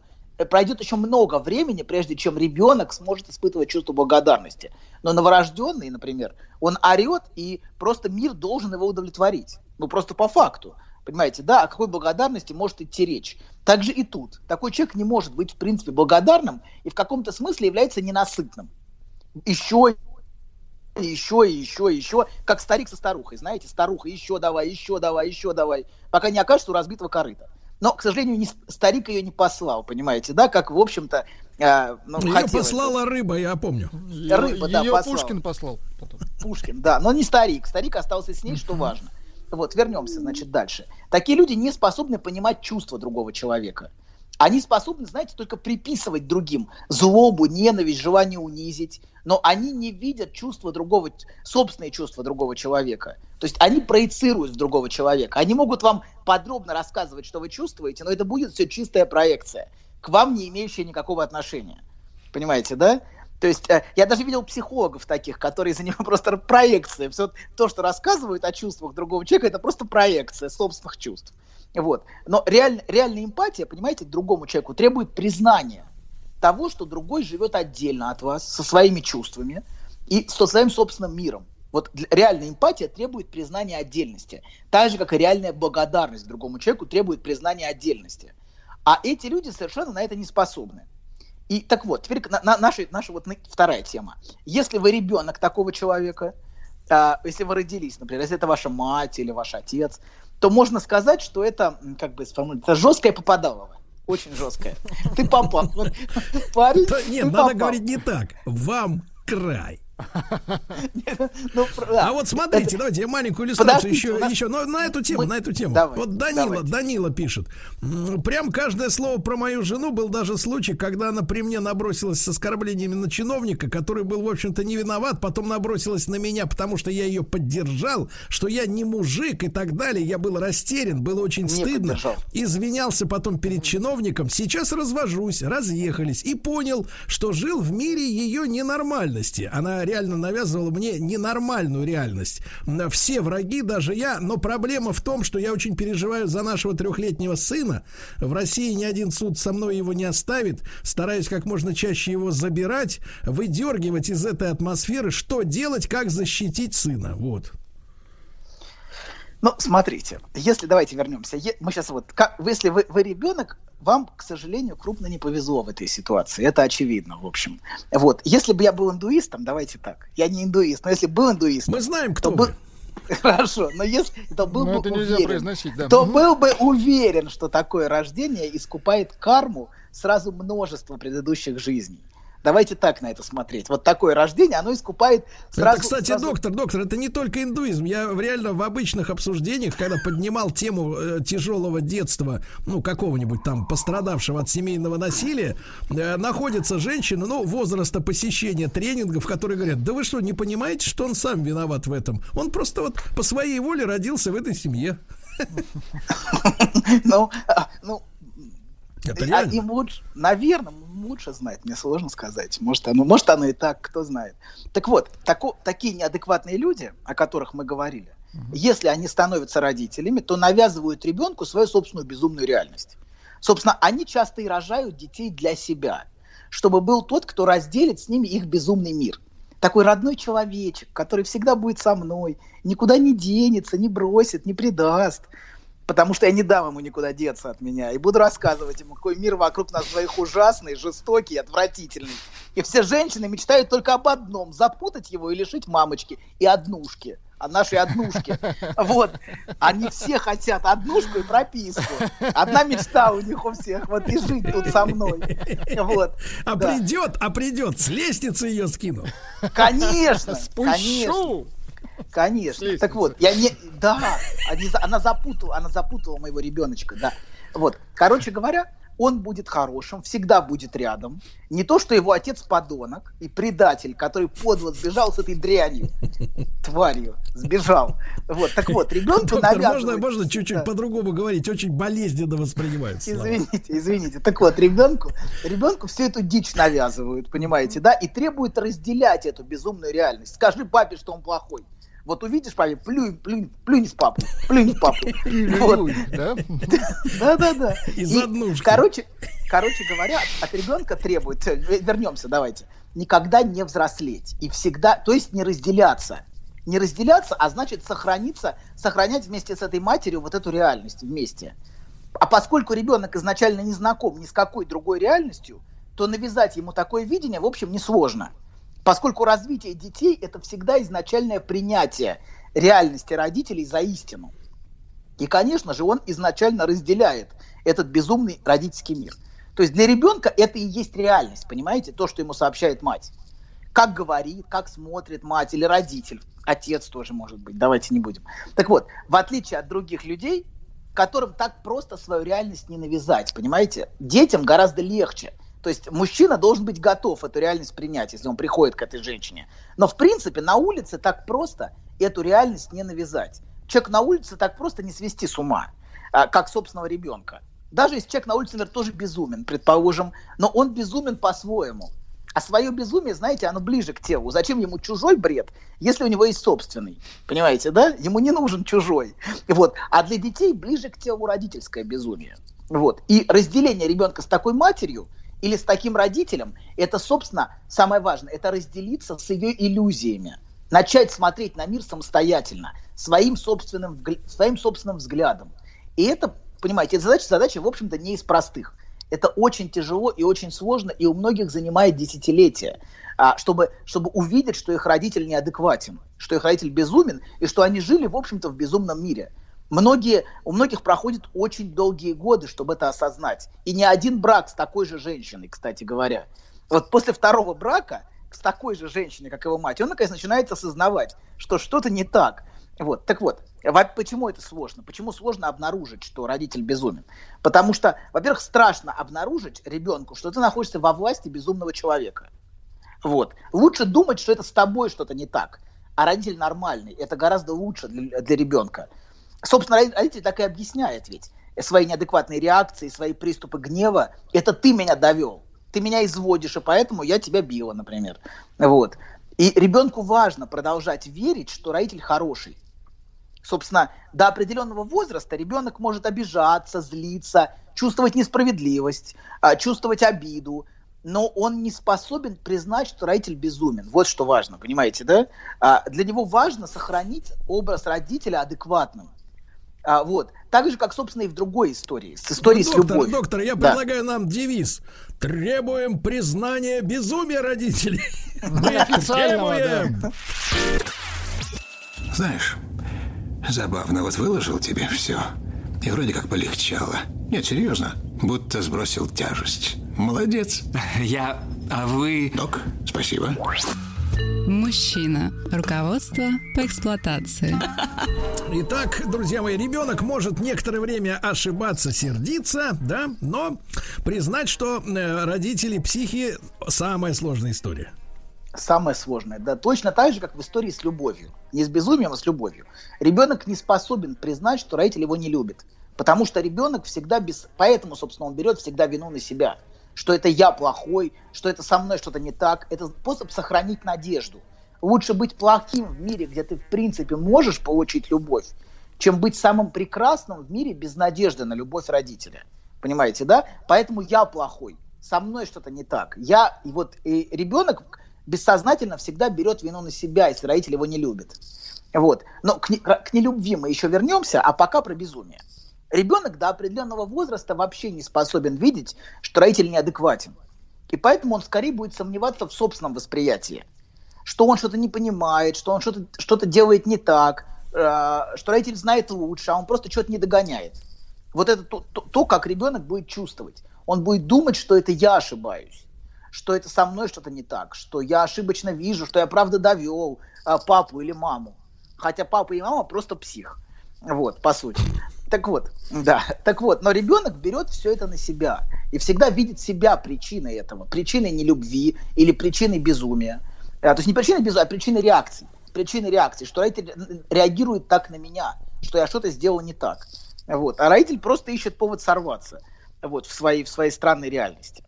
А, так вот, значит, и в результате это приводит к тому, что такой ребенок не доверяет собственному восприятию. То есть он видит одно, слышит другое и верит тому, что ему говорят, а не тому, что он видит. Это все, это вот ты, оно видит он совершенно другое, вот. И в результате он вынужден, понимаете, отрицать массу вещей, которые он видит и чувствует. Он же чувствует, что все вокруг не так, как ему говорят, и не так, как ему объясняют, что папа может быть не совсем подонок и мерзавец и тварь, вот, и может быть вообще все не совсем так, вот. И А что же, он совершенно- доктор, доктор, а что же происходит во взрелом-то возрасте? Ну подождите, вы очень торопитесь. Куда вам Ну, как спешить? это? Скажите. Ч- часики Куда? тикают, тик-ток, А куда? тик-ток, Куда? понимаете, Куда? да? Не торопитесь. Подождите, Ну, очень подождите. интересно. В следующий раз узнаете. А сейчас мы договорим про это. А в следующий раз про взрослые поговорим. Как это Погодите, а вы происходит. нас- насилие какое-то психологическое да, над нами тут? Сейчас будет это, а потом будет то. Ты, ты Смотрите, что на нас а, насилуешь? а время идет, а вы не узнаете, не узнаете, не узнаете. Ладно, давайте идем дальше.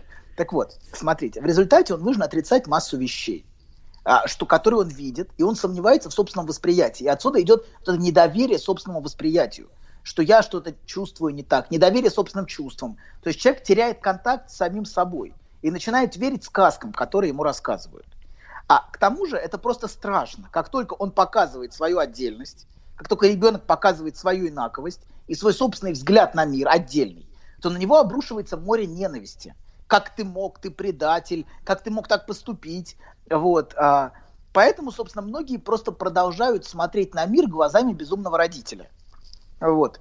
А он смотрит на мир вот именно таким взглядом, взглядом неадекватного родителя, и это как бы становится его собственным взглядом. Вот в чем проблема. И впоследствии, если это, например, мальчик, то он может э, вполне найти себе такую же безумную девочку, как его мама. Вот. И будет смотреть на мир уже ее параноидными глазами. Вот, собственно, в той истории, которую, э, которую вам прислали, понимаете, да, он нашел девочку, я не знаю, такова ли его мама, я думаю, что, может быть, не совсем такова. Но, тем не менее, часто люди, у которых были безумные родители, они находят такого же безумного партнера и как бы и подчиняются вот этой странной реальности. То есть мужчина, например, который был выращен неадекватной матерью, часто находит, часто, не всегда, это происходит не всегда. Иногда он сам становится таким же безумным и начинает тиранить свою жену. Я и чувствую, начинает выхода, навязывать выхода ей- в любом случае не будет. Да, да, хороший. выход будет. Выход это разделяться. И мы про разделение поговорим в следующий раз. Не торопитесь. Мы всегда торопимся, а понимаете, а, а когда торопимся, оно все получается не в коня корм. Вот, понимаете? Никогда не надо торопиться в жизни. Это вот, это вот, это внутри этой реальности, понимаете, вот безумный, вот эти дергания постоянные, постоянно срочно, немедленно, быстро. Ничего срочно никуда не надо. Вообще не надо никуда срочно. Сидите спокойно. Если вас дергают, если вас надо сесть спокойно, выдохнуть, подышать. Иногда можно покурить трубку, если вы курите. Вот, но мы не пропагандируем. Выпить виски, если вы пьете, но не суетиться. Если вас трясет, нужно успокоиться. Подлец какой. Вот. Никуда не нужно торопиться. Так вот, смотрите. Если это мальчик, он найдет себе такую же безумную, часто такую же безумную девочку, будет смотреть на мир ее глазами, она будет ему объяснять, как устроен мир, будет его учи, учить, будет ему говорить, ты посмотри, видишь, как он смотрел, на, видел, как он смотрел, а видел, как она смотрела ты посмотри вот внимательно. И она будет объяснять ему очень странно, понимаете? А он всего этого не видит. Но потихонечку он будет, да, да, точно, правда. И правда же так смотрела, посмотри. И правда же он унизил. А твой друг вообще мерзавец. Ты посмотри, как он, как он, как он в адрес меня высказывался. А он при этом не, ну, как бы не замечал, что друг мерзавец, и что друг вообще высказывался. Вот. Но это вот иллюстрации. Да. Короче говоря, например, вот если взять пример с официантом или с чиновником, который был до перерыва, этот мужик реально пойдет бить официанта. Или пойдет бить чиновника, выяснять отношения. А, или с продавцом выяснять отношения, потому что жена ему сказала, что он унизил. Вот. И он пойдет реально, ну, если он вот включен в эту безумную реальность, то он пойдет реально выяснять отношения. И пойдет драться, и а, чтобы, И понимаете, сядет. ну, он, может, не сядет. А, да, жена скажет, а и по делам ему жена скажет в результате. Конечно, он и дома меня обижал и унижал, понимаете? Эта женщина не будет вас защищать. Важно это понимать. Это важно иметь в виду. Вот. Короче, короче говоря, он скорее, понимаете, верит ей, ей, чем своим собственным глазам и ушам. Это вот как раз очень, очень хорошо показывает, что что важно, вот, что важно доверять собственным ощущениям. А дети, которые выросли в таком мире, они не доверяют собственным ощущениям, не доверяют собственным чувствам, не доверяют собственным глазам и ушам, а верят тому, что им рассказывают. Понимаете, он верит, он верит не тому, что он видел глазами чиновника, что жена провоцировала чиновника, а что он верит, что жена ему говорит, что чиновник ее оскорбил. Понимаете, он верит ей, а не своим глазам. И поэтому разделение – это не жить в отдельной хате, а это смотреть на мир собственными глазами. Вот что такое разделение. Собственно, важно именно найти собственный взгляд на мир и чувствовать его. И это именно будет, будет вот разделением. А Это, конечно, важно жить в отдельной хате, важно съехать. Но Анатолий, Анатолий, вам не важно, у вас есть трубка. До следующих встреч, мой юный друг. До скорого. Еще больше подкастов на радиомаяк.ру.